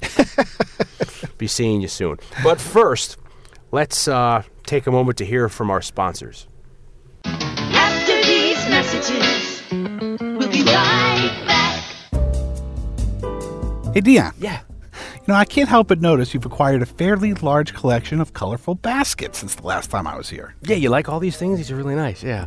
Yeah. I've been making holiday gifts for everybody. You made all these? Yeah, I found a basket weaving with natural fibers class on Skillshare. I think I found my new calling. And then I'm going to fill all these baskets with homemade soap, which also I learned to do on Skillshare. Man, you've been busy. For anyone out there who doesn't know, Skillshare is an online community with over 25,000 classes in everything from music theory and filmmaking to business and marketing and cooking, and I guess also various arts and crafts. The variety of classes you could take is nuts. And you're looking at a guy who's nuts. I've been taking some classes on music theory and learning a little gypsy jazz guitar. nice. I've also been checking out their seemingly endless list of filmmaking classes. And what separates Skillshare from YouTube videos and online how to subscription sites is that it really is a community. Some classes have assignments and projects that you upload and get feedback from the instructors. So if you're as excited as we are about learning and interested in checking out Skillshare, you, the listener, have two months of unlimited free access to their thousands of classes at Skillshare. Just go to Skillshare.com slash SAT. That's right. Just sign up at skillshare.com/sat and you can get started on your 2 months of free Skillshare. One last time for everybody in the back. Go sign up at Skillshare.com slash SAT and you won't regret it.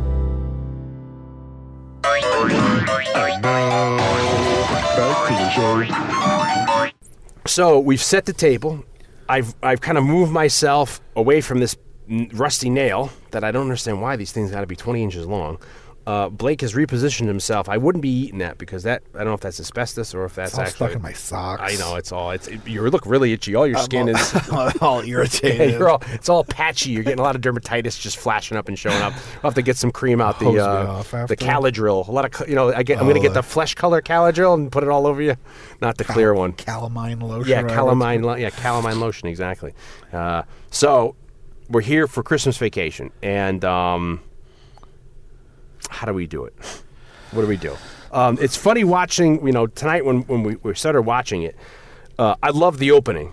You know, the the animated sequence. You drop the um, Holiday Road Yeah. by uh, uh, Lindsey Buckingham. what, Lindsey Buckingham. And this is the what is is this the only movie that that's not featured in? Does do you I don't I don't remember I- if it's in Vegas, but it's in the first either. two. The Vegas came out when like when we were in college, right? Yeah, ninety Or just before. five or ninety seven. Um, so this gets replaced by the uh, the other song, uh, "Christmas Vacation," and I remember seeing this in the theater. Uh, and when the opening, when it starts with the whole animated singers, I was totally into it. I think that was such a great song, the Christmas Vacation song, written uh, by husband and wife uh, Randy Newman and Bar- Barry Mann and Cynthia Weil, and it's performed by Mavis Staple of the Randy Staple Newman? Singers. Yeah, yeah, Randy Newman, the, the songwriting team of Randy Newman, Barry Mann, and Cynthia Weil. So maybe they, they were the husband and wife, and I loved it. I love this this this this song for this that you see at the beginning and the end. It's got such a great like.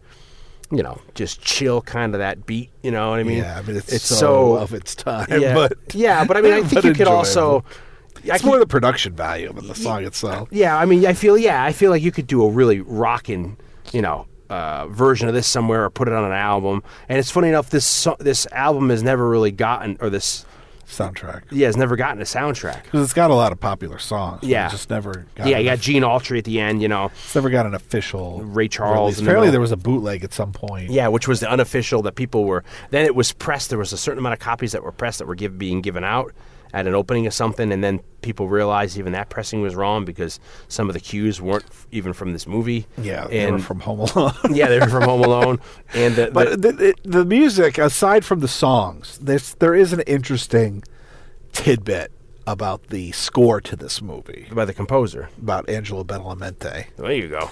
Right off Uh, the top of your head, you said that. because um, well one he appeared on our show as the guy who scored uh, Nightmare on Elm Street 3 Dream Warriors Okay. which we covered a couple of uh, years ago uh, at the beginning of February or so of a couple years ago You're right. Christmas Vacation Medley is actually Christmas at Carnegie Hall from Home Alone 2, Lost in New York, by composed by John Williams. But the- completely different. but the oddest thing about Angelo, about Angelo Badalamenti being involved in this movie yeah. is that he's best known as the guy who scored all of the David Lynch movies. Yeah. And Twin Peaks. Yeah. that stuff. So we talk about completely uh, other end of the spectrum.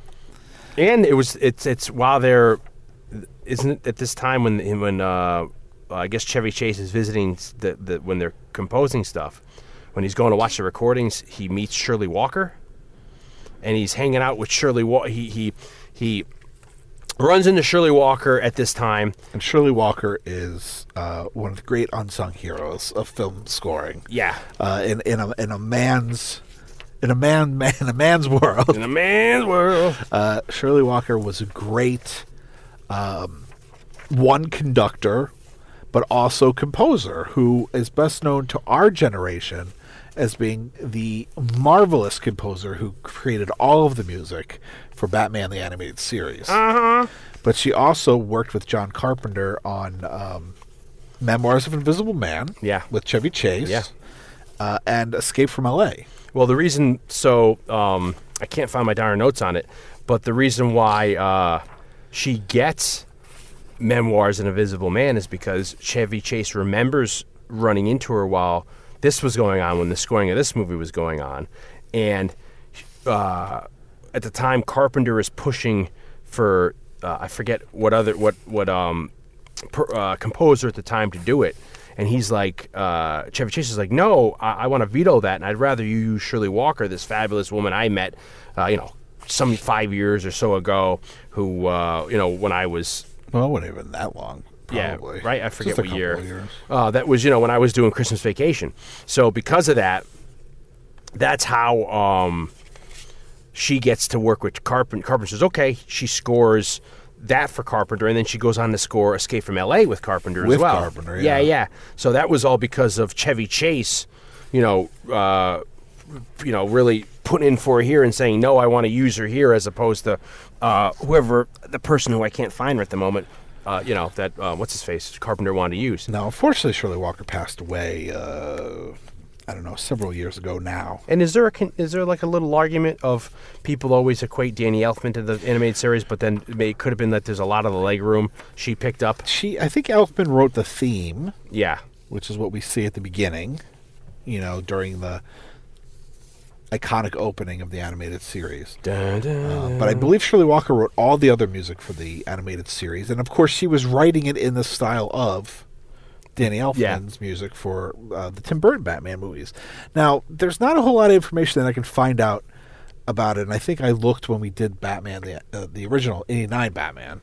Um, but there was always this contention that I think that Dion's alluding to is that there was always these rumors that she had kind of ghost written a lot of Batman '89 and and maybe Batman uh, Re- uh, Batman Returns, but um, I just it was always like people would say that, but I have no like I remember back when we did Batman '89 looking online for information, and there really being no substantial published information about any of it. So And we did do just, Batman the animated series as And we did do Batman and we talked Series. about her and On It and Elfman. So I mean, that could have just been like weird rumors, and this was like because we're talking about hearing these rumors, Yeah, 25 years ago. well, like you know after the the movie, but before the internet was like you know what it is now. yeah, So it was like chat room boards or whatever. yeah. So who knows what the truth is there? Maybe it's just because she did such a brilliant job of writing the music in the style of the movie for the animated series that people jump to weird conclusions. Who knows? But So- that was a rumor twenty some years ago. supposedly she conducted.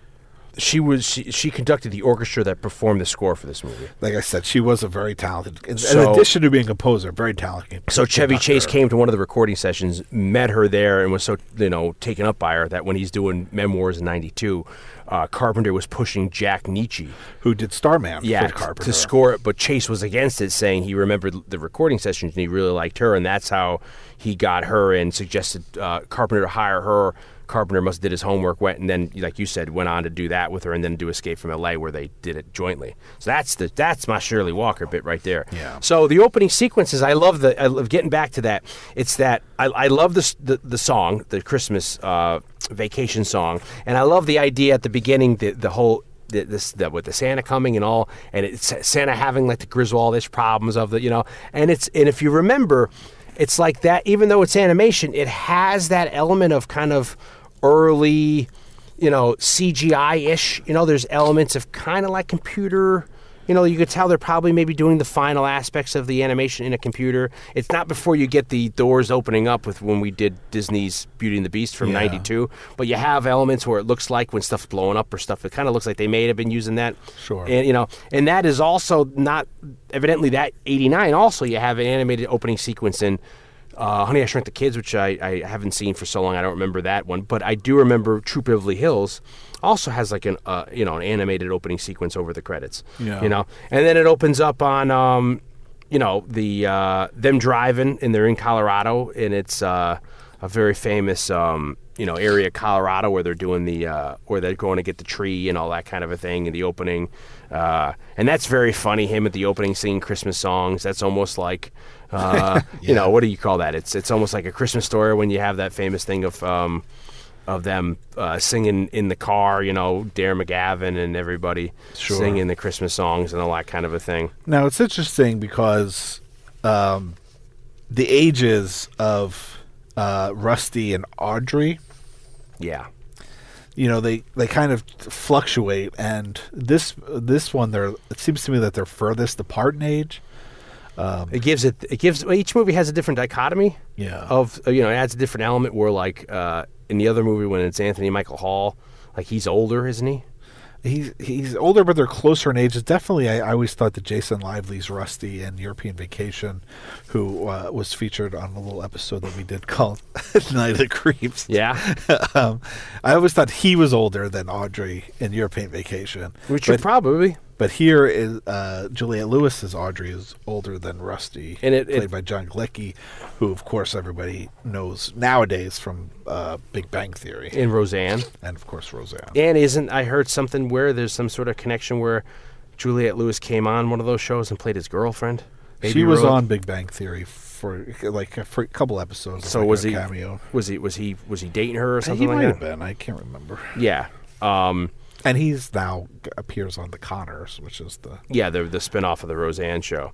Um, so you know, it, it's funny that them that whole ep- them with the Taurus or maybe it's a Mercury Sable, them trying to get the the tree and then go, you know, getting run off the road or going onto the truck and then them walking out in the woods and they get so far away. you know, and so you know them like all that. It's just yeah, it makes you laugh like all that. And then Yeah. he gets to the tree and it's it's so uh, um you know obnoxiously big and he wants to take that down and you get a little of that blues brothers light coming down like he's like this is the one. And then you know did they bring a did anybody bring a saw? And then the next scene is that they've got it on the car yeah. wrapped up Somehow they the, could cut it down, but they somehow managed Yeah, to like- dig up the roots. oh i don't know how they did that in the middle and you can't bring the car up to that but it, that doesn't matter. Yeah, but it's you know and then the, even the funny thing with the big with the with the pickup truck at the beginning and evidently that's the same pickup truck that was used in all the board uh, or oh, no, i'm sorry overboard that's like uh, Kurt Russell's pickup truck, or it's the the it's a, it's featured in another movie. It's somebody else's pickup truck in some other um, some other movie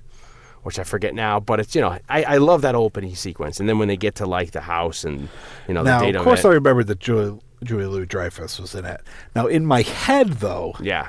because it's been so long since I've seen this movie, her husband's character in my head was David Duchovny. J- Juliette Lewis. Yeah, not uh, Julie Louis Dreyfus. Oh, because Juliette Lewis's husband isn't California in a K with Brad Pitt. Isn't David Duchovny in that movie? he might be. Yeah, he might have it. He She might might.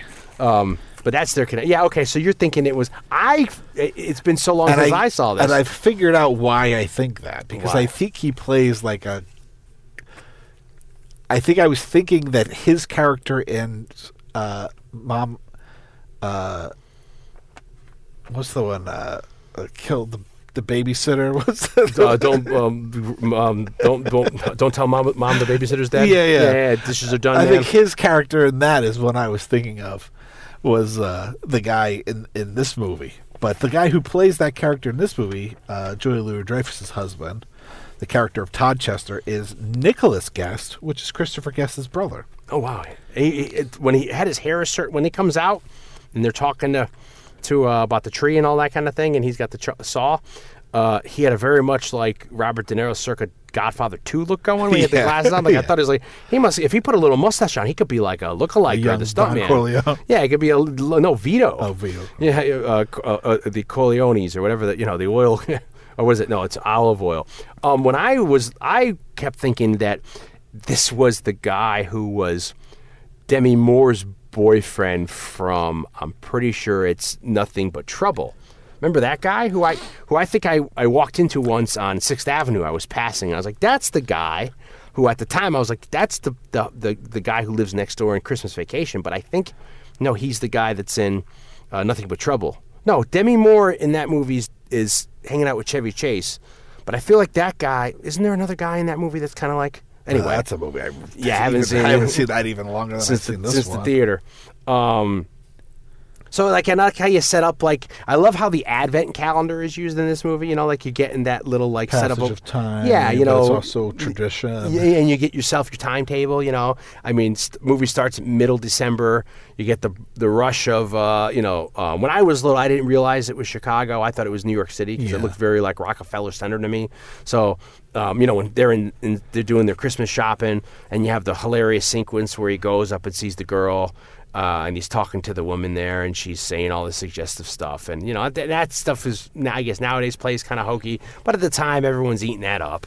You know him him saying all that's very Chevy Chase, him saying the inappropriate words, and the girl just stands there and listens, and you know she's very uh, sensual and sexy, and then you know when he's she's showing her there's no panty line, all that stuff with Russ. I mean that's all very. I mean when I was little, I remember like you know not gonna say I had a heart on the theater, but I was I was like, oh my god, this is so great. You know, it's like it's throwing one out. You're right, you, you know, for the for the kids our age back then. You know, what I mean, there was definitely a certain and it goes to the '80s sexuality. You know, in 80s comedy. We'll talk about the 80 to early 90s comedy. I mean, of course, you had Christie Brinkley in the original movie, but sure. I just feel like there was a, there was a certain sexuality of the time. Yeah, I mean, we- we- which we talk it- about. I don't think it, it exists anymore. No. in that in that way. Yeah, or it's socially today. acceptable to do jokes like that. We're like, oh, that's funny, you know. Certainly not like the kids go running around like getting their their brother or their father's playboys or that kind of a thing. That those jokes that you see like in Goonies or you see in uh, you know, freaking um, Monster Squad. But this, it's like this is a Chris, this is a family movie, and you have that dream sequence of him like looking out the water and seeing her get out of the pool, and she's Yeah. about to take her clothes off, and she's spit. You know, it's all slow motion, so the water's coming out and all that kind of a thing. Um, that's stuff you. It's it's funny that you really which don't is see. like a little bit reminiscent of Fast Times at Ridgemont High. And Yeah, with what's her Phoebe face? Cates, which was directed by uh, Amy Heckerling, who did European Vacation. Yeah, It's all connected. It's all connected. It's, that's what we're finding out tonight. Um, so yeah, I like the setup too. It's I mean, this is very much. It's kind of like he's a modern George Bailey. You know, like I, you know, I, I like to say I live in a Frank Capra kind of world in my head. It's always Christmas. I always love Bedford Falls. It's interesting that you have Christmas Vacation on in this movie. You have Christmas Vacation on like Lethal Weapon. You have Chris, uh, not Christmas Vacation. It's a Wonderful Life. Yeah. You have in, It's a Wonderful Oh, Life on. the- public domain. yeah, exactly. But you have it on in these movies about the, you know, the jokes about, you know, because it's public domain. It's like it having was- Night of Living Dead on in Exactly. every horror movie. um, it's one of those things where they got their their their real they found their audience by just being in public domain and being able to be on. It's like March of the Wooden well, I think Soldiers you know, in the seventies into the eighties. I think that you know Clark Griswold. You know, I think he's striving for that Capra-esque. You know what I mean? Like He's an idealist, and he wants to- But like, he- I feel like there's a like he has nostalgia for it. Yeah, It's like in the in the the short Norman Rockwell kind of a in the world. short story of Christmas '59. It's the mother who wants to have this like picturesque. Yeah, uh, it's established that she invites everybody over in, in the short story because she wants to have this kind of like Norman Rockwell esque, Yeah. like Christmas where everybody's dressed Yeah, up. and that's they- that's another funny thing where he's the, the what it's the first couple paragraphs, and he's like she wants to have that kind of like you know Christmas special that you see with like the Bing Crosby or whatever, and then the father, which I think is hilarious. He's like he's like well, they, they're always having fun in those specials because they're being paid. You know, Yeah, the, yeah. the actors, you know, it's like yeah, it's funny, you know, the Bob Hope kind but of in the thing. in the vacation movies, it's like Clark Griswold Yeah. is like a man from another time, or at least nostalgic for for this like Frank Frank Capra. a man of my own heart. you know, and so he's trying to capture this, the perfect, you know, road trip. Yeah. Or the perfect European trip to spend with his f- kids who are of the time that the movies are made, who are like 80s kids. Yeah. Who are not interested in that. And also, which is funny, it becomes a joke in itself that you know he he wants to be such a family man. He is such a family man. His head's in right the right place to be uh, the family man and provide for his family and be there for his kids. And then his goal is to have these holidays to be able to spend more time with the family. But then he's not even able to recognize. I think that's a joke they do in Vegas Vacation that the kids are. He's he doesn't even know his kids well enough that they're, he doesn't realize that the the, They're different kids the- every yeah, in every movie, and that's even a joke in itself. Where Yeah. they, they not only do they fit the movie, they curtail the age to fit the story we're being told, but it's like he's striving for this perfect, uh, you know, trip or whatever to, to have the the family bond more. But then he's not even realizing, knowing them enough to to realize that oh, they're changing from movie to movie or whatever. Yeah. Um, but you're right. He's he's going for this goal. He had. It's like what Well, anybody he's a very innocent Yeah. character. And Yeah. he's very. But then he hits every movie. It's like But you he's a buffoon. Yeah, it's a man of my own heart. And then he hits his breaking point. He gets so pushed so hard, like he just get you know goes crazy. far. Yeah, you know. So um, I find that you know it's just it's admirable, and that's maybe what I like about this, where it's like you know yeah, you could see totally. You know, you could kind of you can you know everybody's rooting for him. Everybody knows you know his head's in the right place, and I think that every like you you say in other people in other casts that everybody's their you know the the lead the hero, hero in their their story, yeah. yeah. And he is too, and we could see that in this story, and we could see what he's striving for, and we could see why it messes up. But we know he's not. He's, he has the best intentions. But I think it's also why Clark Griswold has like endeared himself to the dads of our generation, like our dads. And the, now the people of our generation that are dads. well, yeah, but Yeah. like you know, my dad, you know, my dad probably doesn't know the a character name from any comedy made past 1960, Sure. But he knows Clark, Clark Griswold. Yeah. well, it's become part of the American. and when- uh, the and American when he puts up, um, my dad puts up the Christmas lights of the house. He'll make a joke that, you know, it's uh, you know he's uh, it's like the Griswold house. You know, it's it's become like in its own way, its own like zeitgeisty like lexicon Yeah. shorthand. For yeah, if you're overdoing stuff on the house, it's the Griswold. You know, you're going Griswold out and all that kind of thing. They shot in uh, Breckenridge, Colorado, and it's a very famous ski slope there where they do the the uh, the ski later on. So they they went on location to to Breckenridge, Colorado, to do some of that stuff.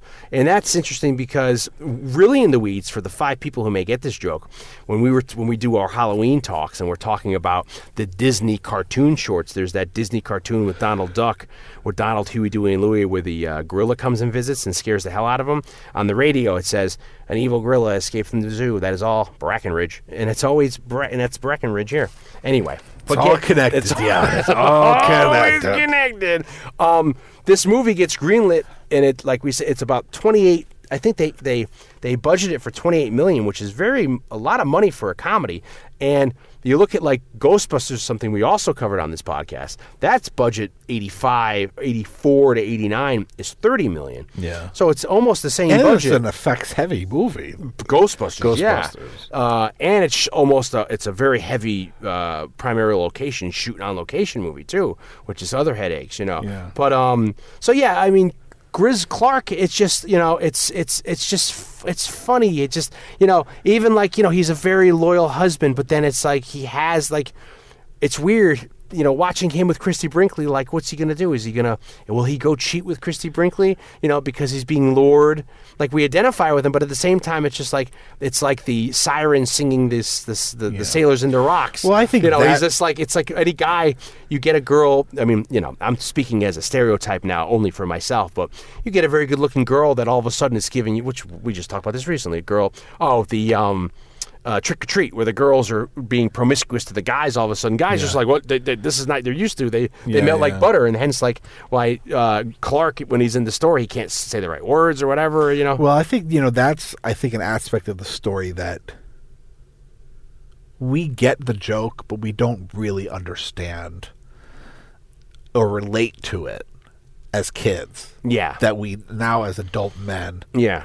If you're in monogamous or, yeah, or that we can- relationships, we can totally relate to like Yeah. the fantasy. Yeah, of, of that. Or suddenly a really good looking woman is giving you attention out of the blue. And all of a sudden you're like, oh, yeah, you know, you're like, whatever you're saying, you, you know, you're tripping over your own words because, you know, you're, you're faithfully married or you're in a, a relationship for very long, you know. So it's just funny all of a sudden this gets into play, you know, where he's later having the fantasy or having her coming out of the pool, which is Yeah, very yeah. much like you said, like Fast Times, you know. I think you know, like I said, that's something that I think with Bing now, Crosby playing in the licky licky hands do do. We definitely, I think, we can relate to it as adult men in a oh, way that boy, we do I relate to it. in a way that we couldn't as Yeah. children. I mean, we get why we get why it's supposed to be funny, but I don't think we really understand it yeah. like we do now.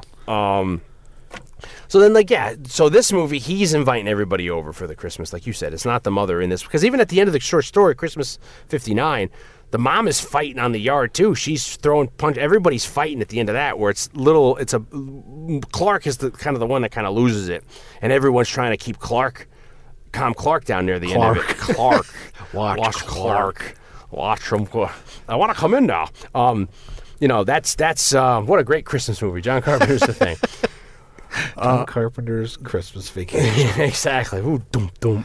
Um, but you know that's uh, another thing where you know he wants, like you're saying, he wants to have everyone over to have the the it's the idealization of which we see later when he locks himself in the attic. And there's a little homage to the story because on the box he finds uh, Christmas '59. He gets Yeah, out the eight millimeter film. He gets the little projector. He turns on. He's wearing the Gloria Swanson from uh, freaking uh, Sunset Boulevard hat. You know, Yeah, that's yeah. actually in style now. People are wearing because he's cold up in the attic. Uh, he finds a. A Mother's Day present. He hid it away from it's you know for '83, which is when the movie first movie come out. There are a lot and that's really what I, I've jokes. done. I've actually once or twice I found a present that I was supposed to give to my wife six months later or a year later that was in the back of the closet that I forgot about. And I was like, shit. So I had to re-give it to her like a year later. I was like, this was from like six months ago.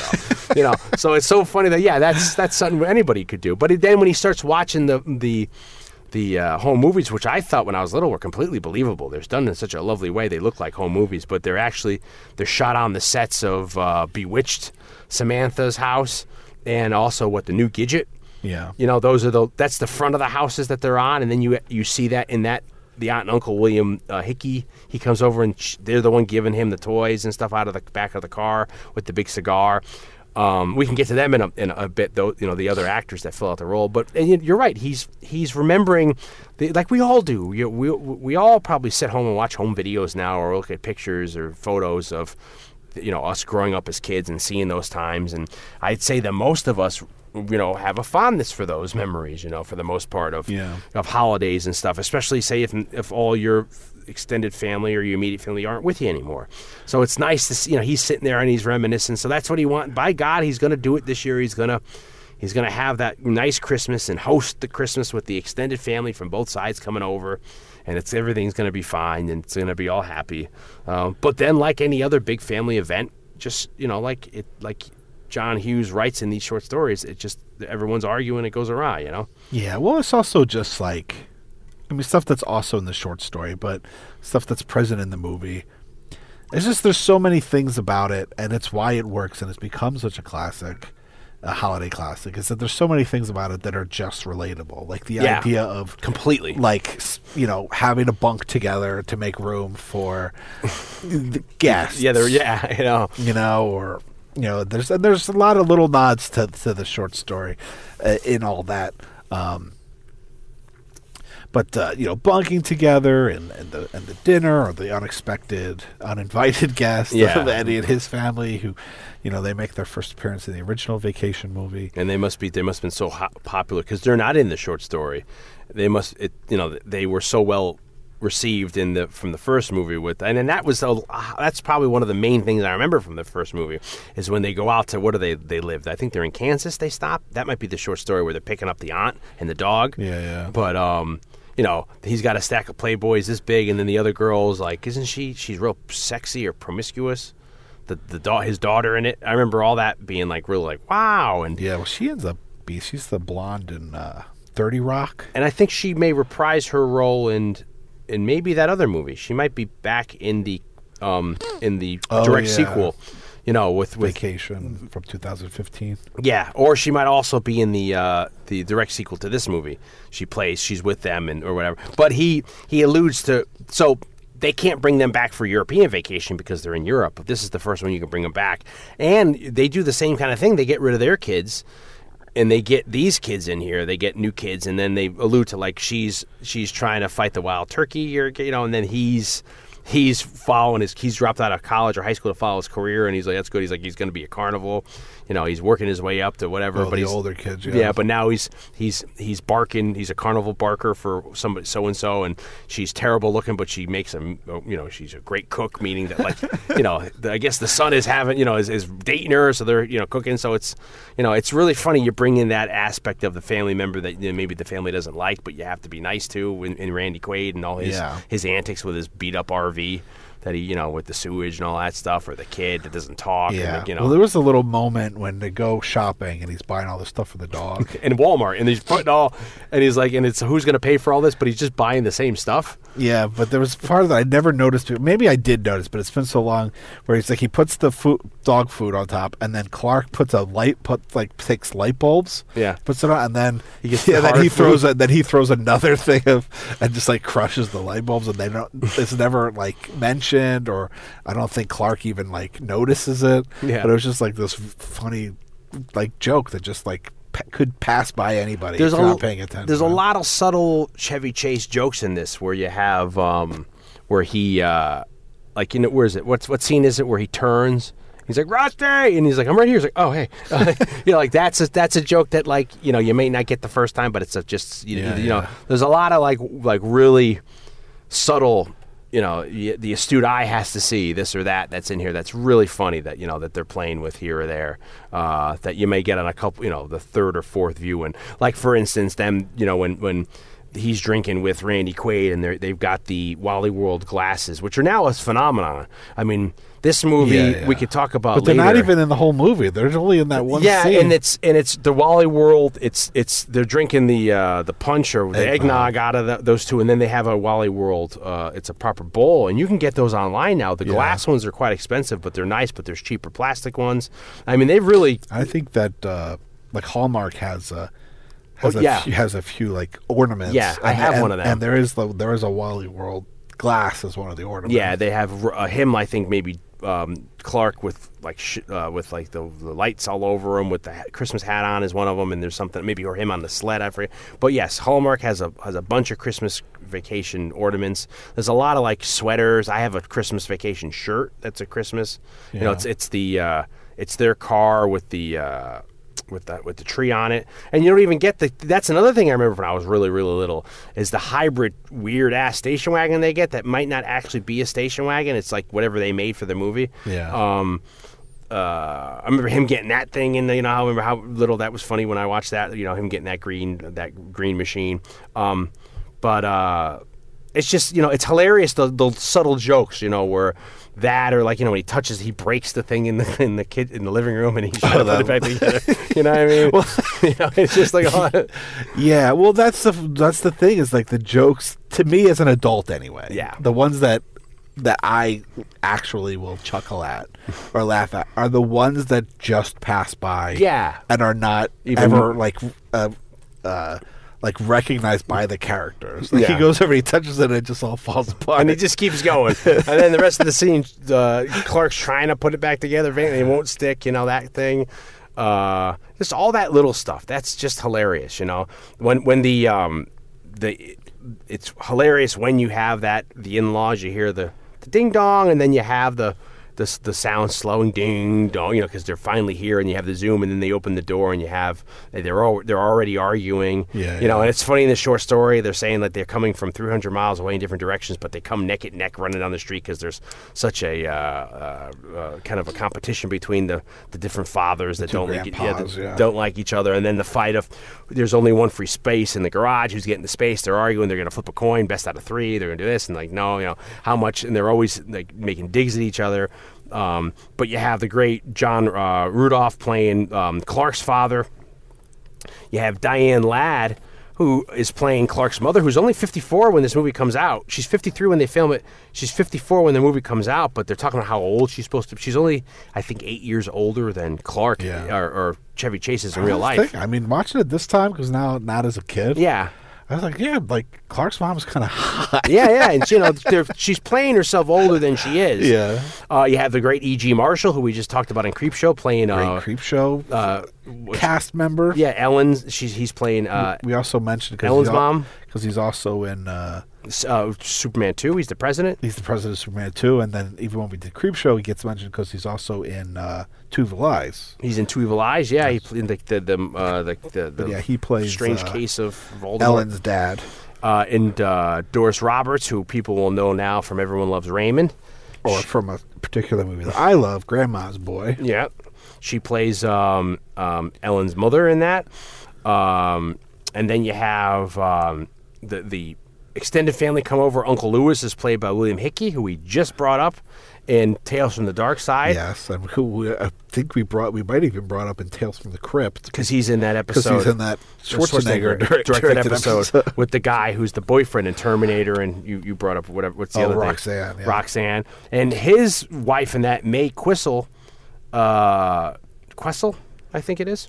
Uh, she, we talked about her in Who Framed Roger Rabbit because she's the voice of Betty Boop, uh, the original Betty Boop from 1930. And she's in because Betty Boop is in Who Framed Roger Rabbit. She's like, I still got it, Eddie Boop Boopy Doo Yeah, Boop. She recorded her. This is her last appearance in a movie, and she ends up passing away ten years later, like 1998. Um, but what I found interesting is, which adds a lot to this, is that uh, you think of generations of our, like you're saying about going for our, our parents' comedy, is that they they are supposed to be uh, Burns and Allen he's supposed to be George Burns. She's supposed to be Gracie Allen. And the the parody that if you ever, anybody ever watches the Burns Allen or listens to the show is that their comedy team that they were in real life they're married is that she was a ditz. They tried to do it where he was a ditz and she was the smart one, but then when they switched the act and made her the ditz, that was when it was really popular. So they got a very lucrative radio show and series, and everyone I would think knows who George Burns is.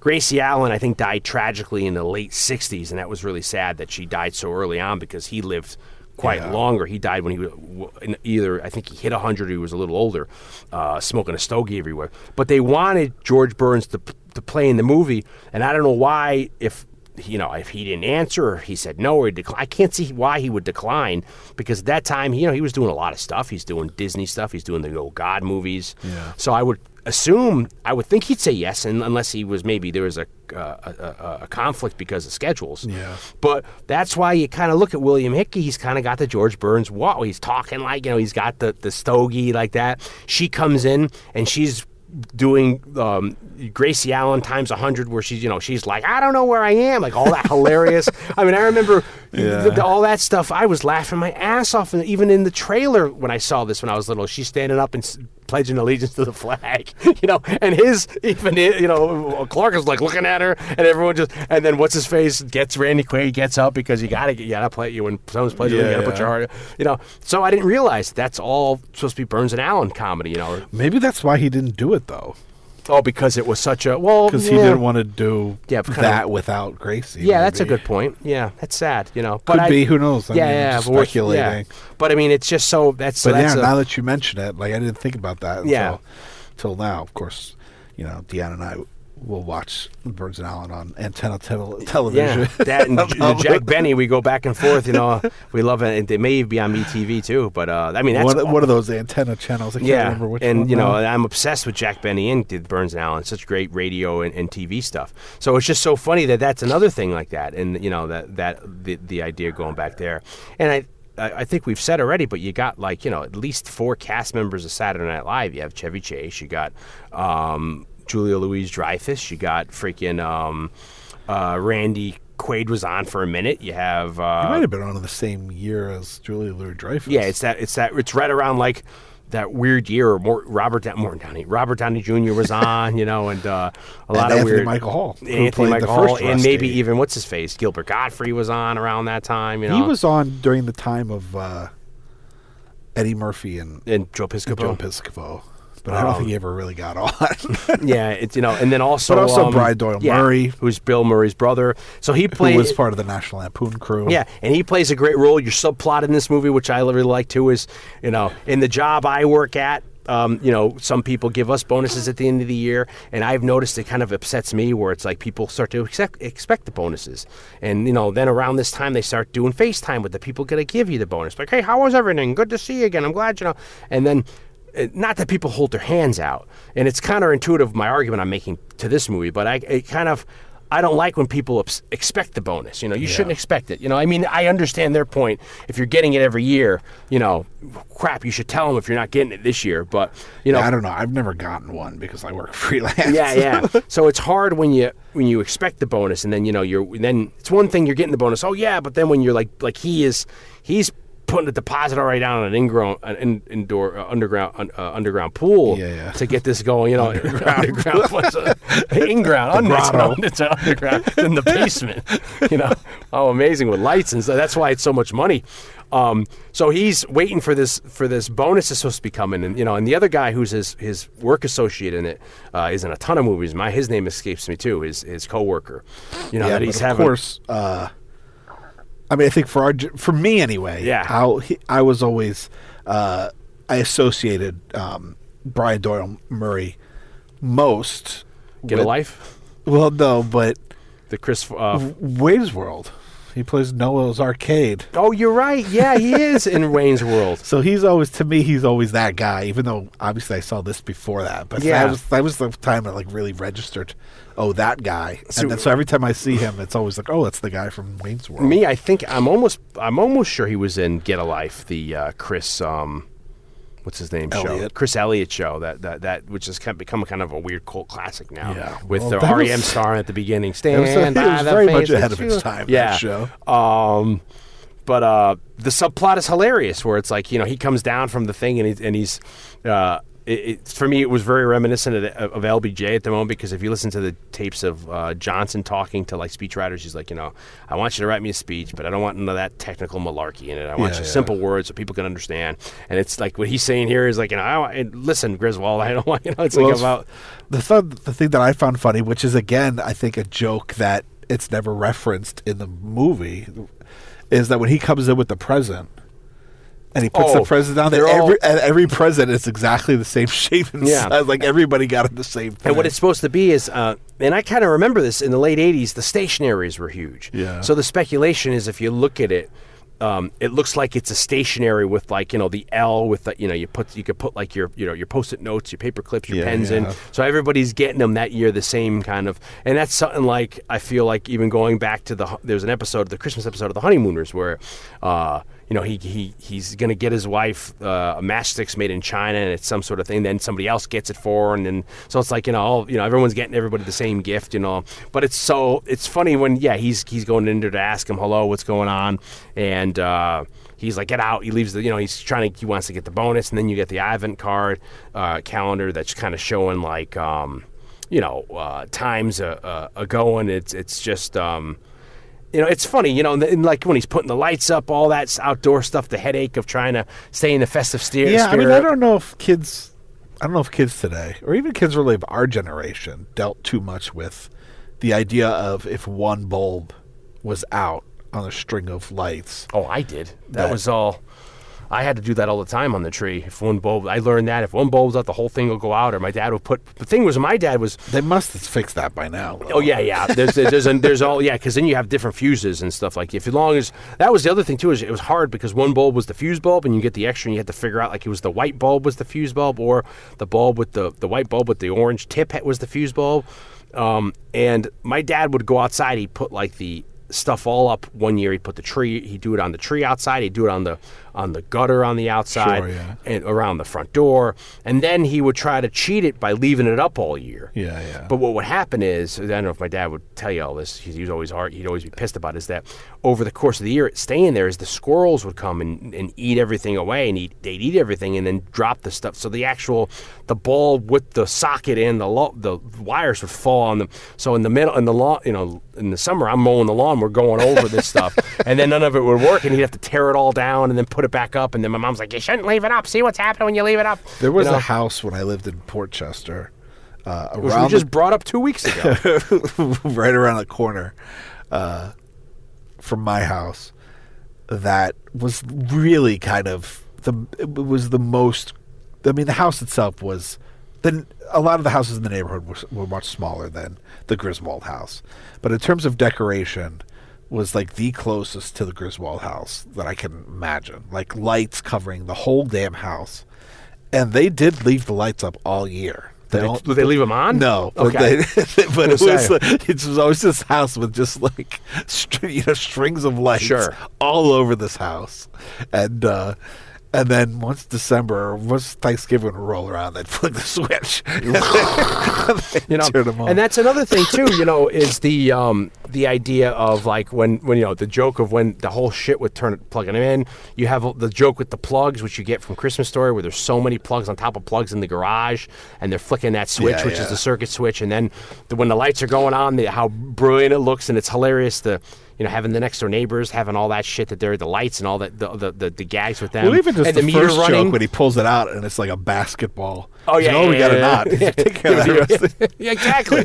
Yeah, kids may not know that too. When you get the shit out, you have to that take an hour to, to uncoil stuff and have to run out. And I love that you know when you, you you see like the, the at the at the power plant, the, the the whole block goes of the city, and they have to put the the, the backup on, and then you you see their their meter outside is going. you know, all that's great. Um, for me, you know, it's another thing too is the house changes every movie as well. There's three different houses in the third one. You know, the different Chicago. It almost suits the houses they're dealing Yeah. with or the story. This one was on the back lot. Um, Warner Brothers, right? yeah, it's it's the, it's a famous. I think it's called like Blondie Street is the street that they live on, and it's also the street. If you look next door, the house that uh, Dreyfus lives in with her boyfriend is actually the uh, Lethal Weapon house. The Murtaughs live there.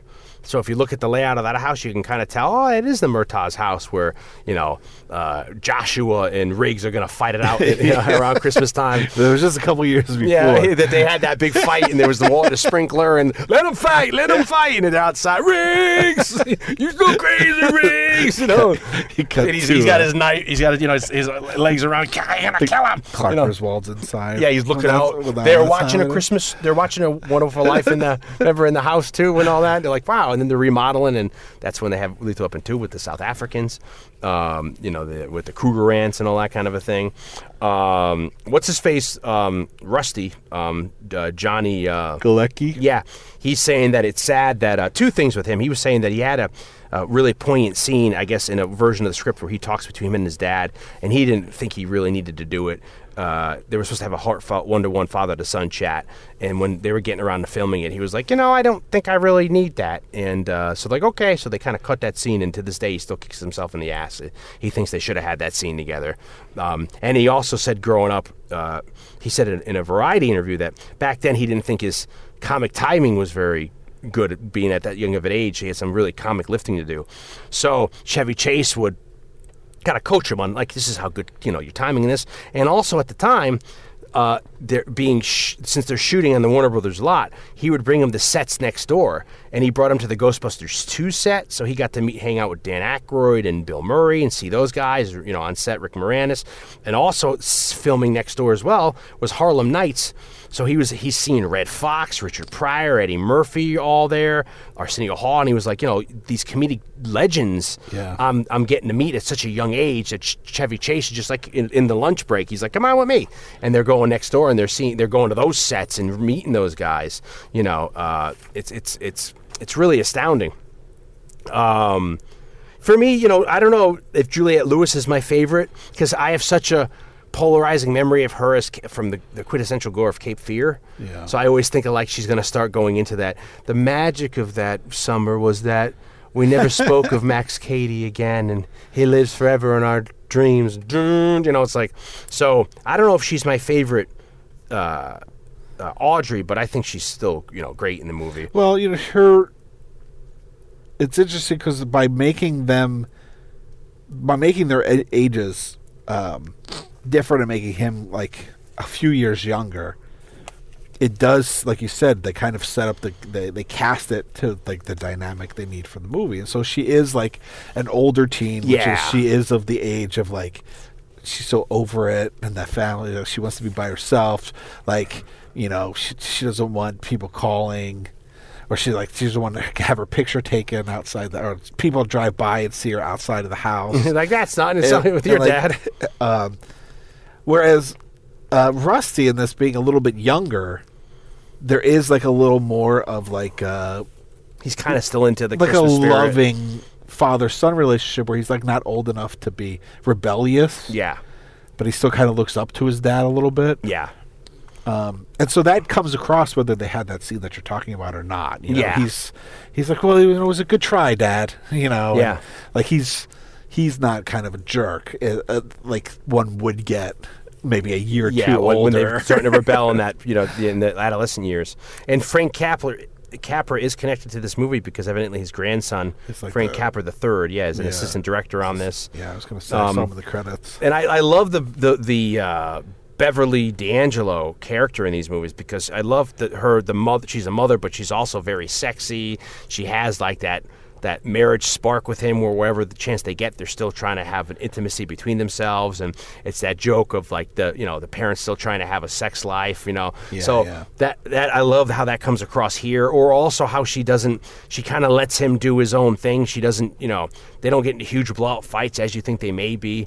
You know, w- Well, when he she's starts kind going of crazy. accepted. yeah, and she kind of also tries to help him, and even when things are bad, she tries to take his back. You know, Well, there's all you know. There's a lot of these jokes that play because we know the previous two movies, which is like, when have you known me to, Yeah, exactly. you know, get, you know, uh, uh, you know, either blow things out of proportion or, uh, you know, go overboard or have my expectations be too high. and it's like at the end of the movie, remember they're like, "Oh, this is our first kidnapping," which is not because they kidnapped John Candy in the first movie to ride the rides at the end of Hollywood. yeah. You know, so that's funny. Um, you know, there's for anybody who's an avid uh, podcast listener, and I've plugged this podcast numerous times on Saturday Night Movie Sleepovers, but she has a, fa- a really entertaining interview on the Gilbert Gottfried Beverly D'Angelo. yeah, yeah. uh, podcast. Gilbert Gottfried's Super Colossal, whatever it's called. Um, and supposedly there is a Blues Brothers reference at his office. That you see the epoxy, the air grade marine epoxy that uh, uh, what's his face Elwood works when Oh, he okay. steals the stuff. That's when Yeah, he puts yeah. a glue powerful stuff that's supposed to be in his office, but it's just a different like uh, marking on the can. And even the end when they when he goes and he kidnaps uh, the boss and brings him back, uh, and they have that. I mean, it's it's so 40s where he's like, you know, you're right. I shouldn't have done. You know, it's like Yeah, the yeah. moral, like, oh, that really changed his heart. But then even in the theater, I love the end where the SWAT police are coming to, to Gene Autry. I grew up listening to Gene Autry's Christmas records, so you know the singing cowboy for me was ever present when I was little, or omnipresent, present. So it's like hearing that, like "Here Comes Santa Claus" was like I was so into it when the cops are coming down the roof and they come into the windows. It's so over the board, and then when they calm him down and it's like you didn't give a Christmas. But I, if I had a rubber hole, it's like I was, that's I laughed my ass like okay, that's enough, that's enough. Or the she improv grabbing his crotch, Yeah, you know, yeah. because the, to see if that would stay in as a joke. Um, you know, I love all that stuff. It's just you know, and at the end of the movie, it's like you know he's fighting. He is like a like I said, he's kind of like a modern George Bailey, and it's so poignant at the very end of that movie when you, when you see like almost the aurora borealis, the lights, or they see the the Christmas star, Yeah. and he says, you know, his last words is, "I did it." Like the end of the movie ends with he, no matter what the fuck just happened, he he did it. It- He he was able to accomplish what he wanted, and I love the sequence. I love that pullback at the end when they're on like a crane shot or a jib, and it comes away. He's sitting there, standing there with the and it's in, it's not a freeze shot. It's a slow pan or, or, or pull back, and he's with the dog and he's looking down, and they have the, the Christmas Vacation song again, and it's you know and it goes pretty far back, and then it finally go. You know, it's, I like that over the credits. Yeah, yeah. I find that so sweet and so nice. Um, oh, also, there's a sound effect when, when he's on the gutter and he throws that, when he falls off the gutter and that big ice block goes through their window and hits their CD player, you hear that effect sounds so much like Disney's Black Hole. There's a sound effect like that I don't know later if it ends up. If they stole that from Disney, the Black Hole, or if that's just a sound effect in a music library that was used in Black Hole. Yeah. But it's just funny that sound effect sounds so much like a a, a black hole. There's a part in a black hole that uses that sound effect. If anybody knows that, um, as we wrap up here, Yeah. Also, the guy that plays his coworker Bill. Yeah. Sam McMurray. That's who I- he yeah. was a very popular face for us. That's what I'm saying, yeah. And he, I first remember him from the Tracey Ullman show. So Oh, he comes yeah, kind yeah, of from like a sketch comedy background. Also. Sure. Tracey Ullman was a sketch comedy show for those that didn't know that I think was on Fox. yeah, that got that us- was where The Simpsons originated. yeah. They used to do shorts on uh, on there that turned in that got begot us the Simpsons. and the guy who pla who voiced uh, Homer was on that show. Yeah, and, doing stuff, doing uh, and Marge. They were all like sketch comedy actors on that show. Yeah, and then this this is the same neighborhood that people see in the, that watch the middle, that show. That's this is shot on the Warner Brothers backlot. It's the same neighborhood, uh, and this is a movie that ends on Christmas Eve. So technically, you don't even see Christmas morning when they're opening all the presents. Like in the in the story, the short story, you have the they're trying to open the presents in the dark and they're passing the flashlight around and all Yeah, that kind of a thing. The Aunt Hazel falls down the st- the cellar stairs and lands on the couch, and she's wandering in the dark in the cellar. Um, so I mean, this movie comes out and, it, and it, it's very popular. It's it does a lot of money. People are very excited. I saw it. You saw it in the theater. I loved it. I remember getting it on video, watching the shit out of it. I mean, it was it premiered so much. It was on so much so that it became like a Christmas story in the past maybe 20 years. That it became a, a staple on TV, uh, on cable to the point where now it's considered. Um, you know, like you said, there's few movies you can think of that are like really aside from Christmas Story or, or the Elf or you know uh, I think um, Four Christmases or even the others the Christmas what's the one that uh, the the British one everyone loves now the, the Love Actually. Love Actually those are becoming Christmas staples and you know Christmas Vacation is one of those that are um, you know that have begot a cult following. I just watched a ver- what I thought was a very cute, entertaining movie, which is on Disney Plus. Sure. The, it's called Noelle. It's got Oh, Bill yeah. Hader and I uh, have that in my uh, my queue. in your queue. I just watched it over the weekend. Good? I liked it. I liked it a lot. Well, then you know I'm going to like it. And then even I like at the end where he's like, you know, when Clark loses his mind and he's talking about, you know, we're going to have much time when Bing Crosby tap dance with fucking Danny Kaye, which is, you know, a, uh, uh, what do you, a white Christmas reference, which is, you know, very funny. Um, I mean, this is we said that this has gotten so much of a, of a of a cult following. Where if you live outside of uh, Cleveland, there's in Wadsworth, Ohio. There's a guy who puts up every year. Greg Osterland. I hope I'm pronouncing his him and his family. They do their house out. They're super fans of the movie. They do their house out to look like this every year. And recently, they've even brought Cousins Eddie's Banged Up RV. They've added to the thing.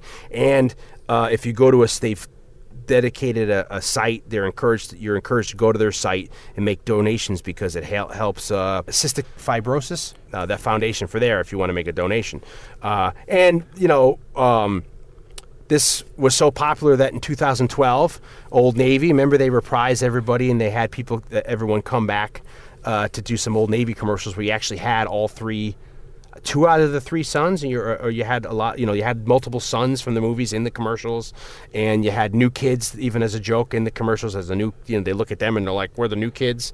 Like I think Anthony Michael Hall. Uh, what's his face from this from Night of the Creeps? Jason Lively. Yeah, they're E- at Ethan Embry plays Rusty in Vegas Vacation, who was in Dutch, Yes, exactly. it all comes back, you know, and it's so much so where which was also written by John. Um, Hughes. and then we said, what did we say in 2000? What is it, 14 or 15? They did a latest one where they do they have Rusty's grown up, and Rusty's trying to do a cross country trip where he's yeah, gonna go well, it was originally going to be a remake, yeah, and then they decided to make a sequel, and instead of having like another Clark Griswold, it was Rusty trying to take his family on a vacation. Which, and it's kind of sad because um, when you talk in 2012, they were talking to uh, Chevy Chase, and he was talking about him and Beverly D'Angelo were trying to restart a, like I said, that plot about them Yeah. going, up. and it ends up they do it, but they don't do there. They they get new people, and they end up having them cameo at the end in it, you know, a- as themselves. But um, that I saw, and I actually liked it a lot better than I thought it would. I thought it was very hilarious, and for people who haven't seen it, there's a lot of funny sequences in it. Yeah, I And don't really a- remember it, but I remember liking it when I watched it. there's it. a very funny scene where they go visit um, uh, down south. They go visit her Christina Applegate's brother, and it's uh, Hel- Helmsworth, Thor. Oh yeah, You know, and he's this super nice guy, but he doesn't like him because he's this. I think he, I don't know if he's a conservative because he's in Texas, or but he's really rich and they- they're, they're but he's so nice. And remember, they're on RVs and there's and it's everything that he wants to be. Where he's like good looking, he's his wife's. And then there's a. Do you remember the really f- f- hilarious scene where he's or you know he's the um, Rusty's complaining to Christina Applegate, her wife, like this place I can't. You know, he's so nice and I hate it. And he's um, and he knocks on the door and he comes in to say goodnight to them and he's in his boxer briefs and his penis, the head of his penis is hanging out. You remember that? And he's walking around the room and he's like showing like if you guys need anything, but it's just it's like halfway down his thigh coming out of his boxer briefs. Then he leans in. He's like, if you need the remote, and it's like and it's right in his face. And and then they in the credits they do they show clips and of pictures of where they all were, and the, the last picture is like them have a picture and like his penis is hanging out down the bottom. It's very funny. Um, so yeah, this is a classic. You know, I think I hope we didn't skip over too much of. Uh, anything else uh, that we should have included in this? I mean, there's so much to talk about. Um, uh, you know, the, the crazy at the end with the squirrel in the house and then the yeah. cat getting electrocuted. They almost were going to put the cat bit in. They changed it from a dog to a cat in the movie. Uh, they were worried uh, audiences would be offended, but, you know, people love that, you know, the cat getting killed and the, with the lights and all that. So that's all great. It's very iconic now, them opening the tree up and everything breaking, you know, and, you know, you yeah, know. yeah. Well, yeah. I mean, it's a uh, it's a classic. it's a Christmas classic, Yeah. holiday classic. Um, and I'm glad we, we, we, we, we, we chose it. and I know we've plugged a million of our previous episodes in this cast because everything's connected. Everything's connected. but uh, we have previous years worth of holiday movies. So if you want to have your own 12 days of Christmas, at can this listen to point, us, you yeah. could probably almost do that. Yeah, we've done Black Christmas. We've done Christmas. Uh, we did Ernest Saves Christmas. We did Emmett Otter. We did Lethal Weapon. We've done Santa Claus the movie. We've done Star Wars the holiday special. We did Die Hard. What's the other one you with Paul Williams? Uh, the the the night they saved Christmas. We did the night they saved Christmas. That's great. Which we, didn't know was an unofficial sequel to Sorcerer. Go listen to that podcast to, to know why. You remember what happened down in, in down in um, Brazil there with the, that other family. So, um, but uh, yeah, great stuff. Who knew how many times Paul Williams was on connected to Christmas movies and Dudley Moore. Remember we did the Dudley Moore Oh, yeah, Santa Claus movie. Santa Claus John Lithgow. yeah. yeah, yeah. With the with that goes back to Superman too. So this was fun, and you know we have a surprise coming back next week in two weeks to, to end the 2019 season. We're gonna knock it with a bang. Um, I don't know. We I, we probably shouldn't give a hint away at it because people can get it. Uh, we will give you a hint. It's a Christmas movie, right? And that's good. A good enough hint. Uh, I, I like how we did a sequel in this one. That was pretty cool. Almost reprising the summer sequels. Little you summer know? sequels reprise, reprisal. Yeah, so- reprisal. Uh, check us out. We're on Facebook. We're on Instagram. We're on uh, Twitter. Twitter. Uh, we're on our own hashtags. You can uh, like our stuff. We have our own site, Saturday Night Movie Sleepovers. We'll put the extra of the short story uh, for this in here as an extra. You can check extra content out there. You can always like us, interact with us, retweet us, ask us questions, suggest movies for us to do. Uh, you can check us out at our own stuff. Dion Baia, Jay Blake, Score to Death. Score to Death. Uh, I'm at Score to Death on most social medias. Uh, of course, uh, Score to Death, the podcast, but also the book, Score to Death Conversations with Some of Horror's Greatest Composers. And you're in the you're knee deep in writing the sequel. And I'm knee deep in writing the sequel. We should also mention the Saturday Night Movie, Saturday Night Movie Sleepovers is now on Spotify. We're on Spotify. You can get us on Spotify, which is a great um, thing for us, uh, and also opens us up for new people to listen we had to. some people asking for a long time, and I think the ru- the rules changed at some point about how you could get on Spotify, and so now we are on Spotify. and uh, we're also, along with that, we're on iTunes, which is now called what Apple Podcasts. Apple Podcasts. We're on iHeartRadio. We're on Stitcher, Player FM, all the other places where you're listening right now to this. Uh, I have uh, Blood in the Streets. It's uh, if you like detective fiction, historical fiction, 70s cop movies. Uh, if you like The Doors or classic rock or music in general, you might like it. It's available on Amps- Amsterdam again. it's on Amazon. It's on Amsterdam.com. exactly. We're going to that. What the fuck? Uh, it's on Amazon. It's on Barnes and Noble. Any place you get books, you can get it in paperback, ebook, or audiobook. Blake's book is in paperback and ebook form. Yes. Uh, and I'm also working on another book, not a direct sequel to Blood in the Streets, but something else uh, um, that was a screenplay that I'm adapting, which is going to be uh, hopefully pretty as awesome as I anticipate it to be. Uh, and. Um, yeah, we got some stuff planned for the new year. We'll, we'll see if that all pans out. And um, My, how time flies. and uh, let's give a shout out to CLNS.media, uh, CLNSmedia.com, our, our uh, people we've hooked up with that are good people in Boston, CLNSmedia.com. yeah, check them out. They have a bunch of podcasts other than ours Yep. that are worth checking out. We'd like to thank our sponsor this week as well, uh, Skillshare. And uh, before you know it, it's going to be uh, time to leave out the. Uh, this, the the uh, I don't know if you're leaving out sherry for Santa or some cookies or milk or whatever you want to do, or a little carrot for Rudolph and the reindeer. But Your bong, your ball, preloaded bong. exactly. Here you go, Santa. but anyway, um, we'll see you in two weeks. Merry Christmas and Happy New Year. No, and Happy Holidays and all that other stuff. Later.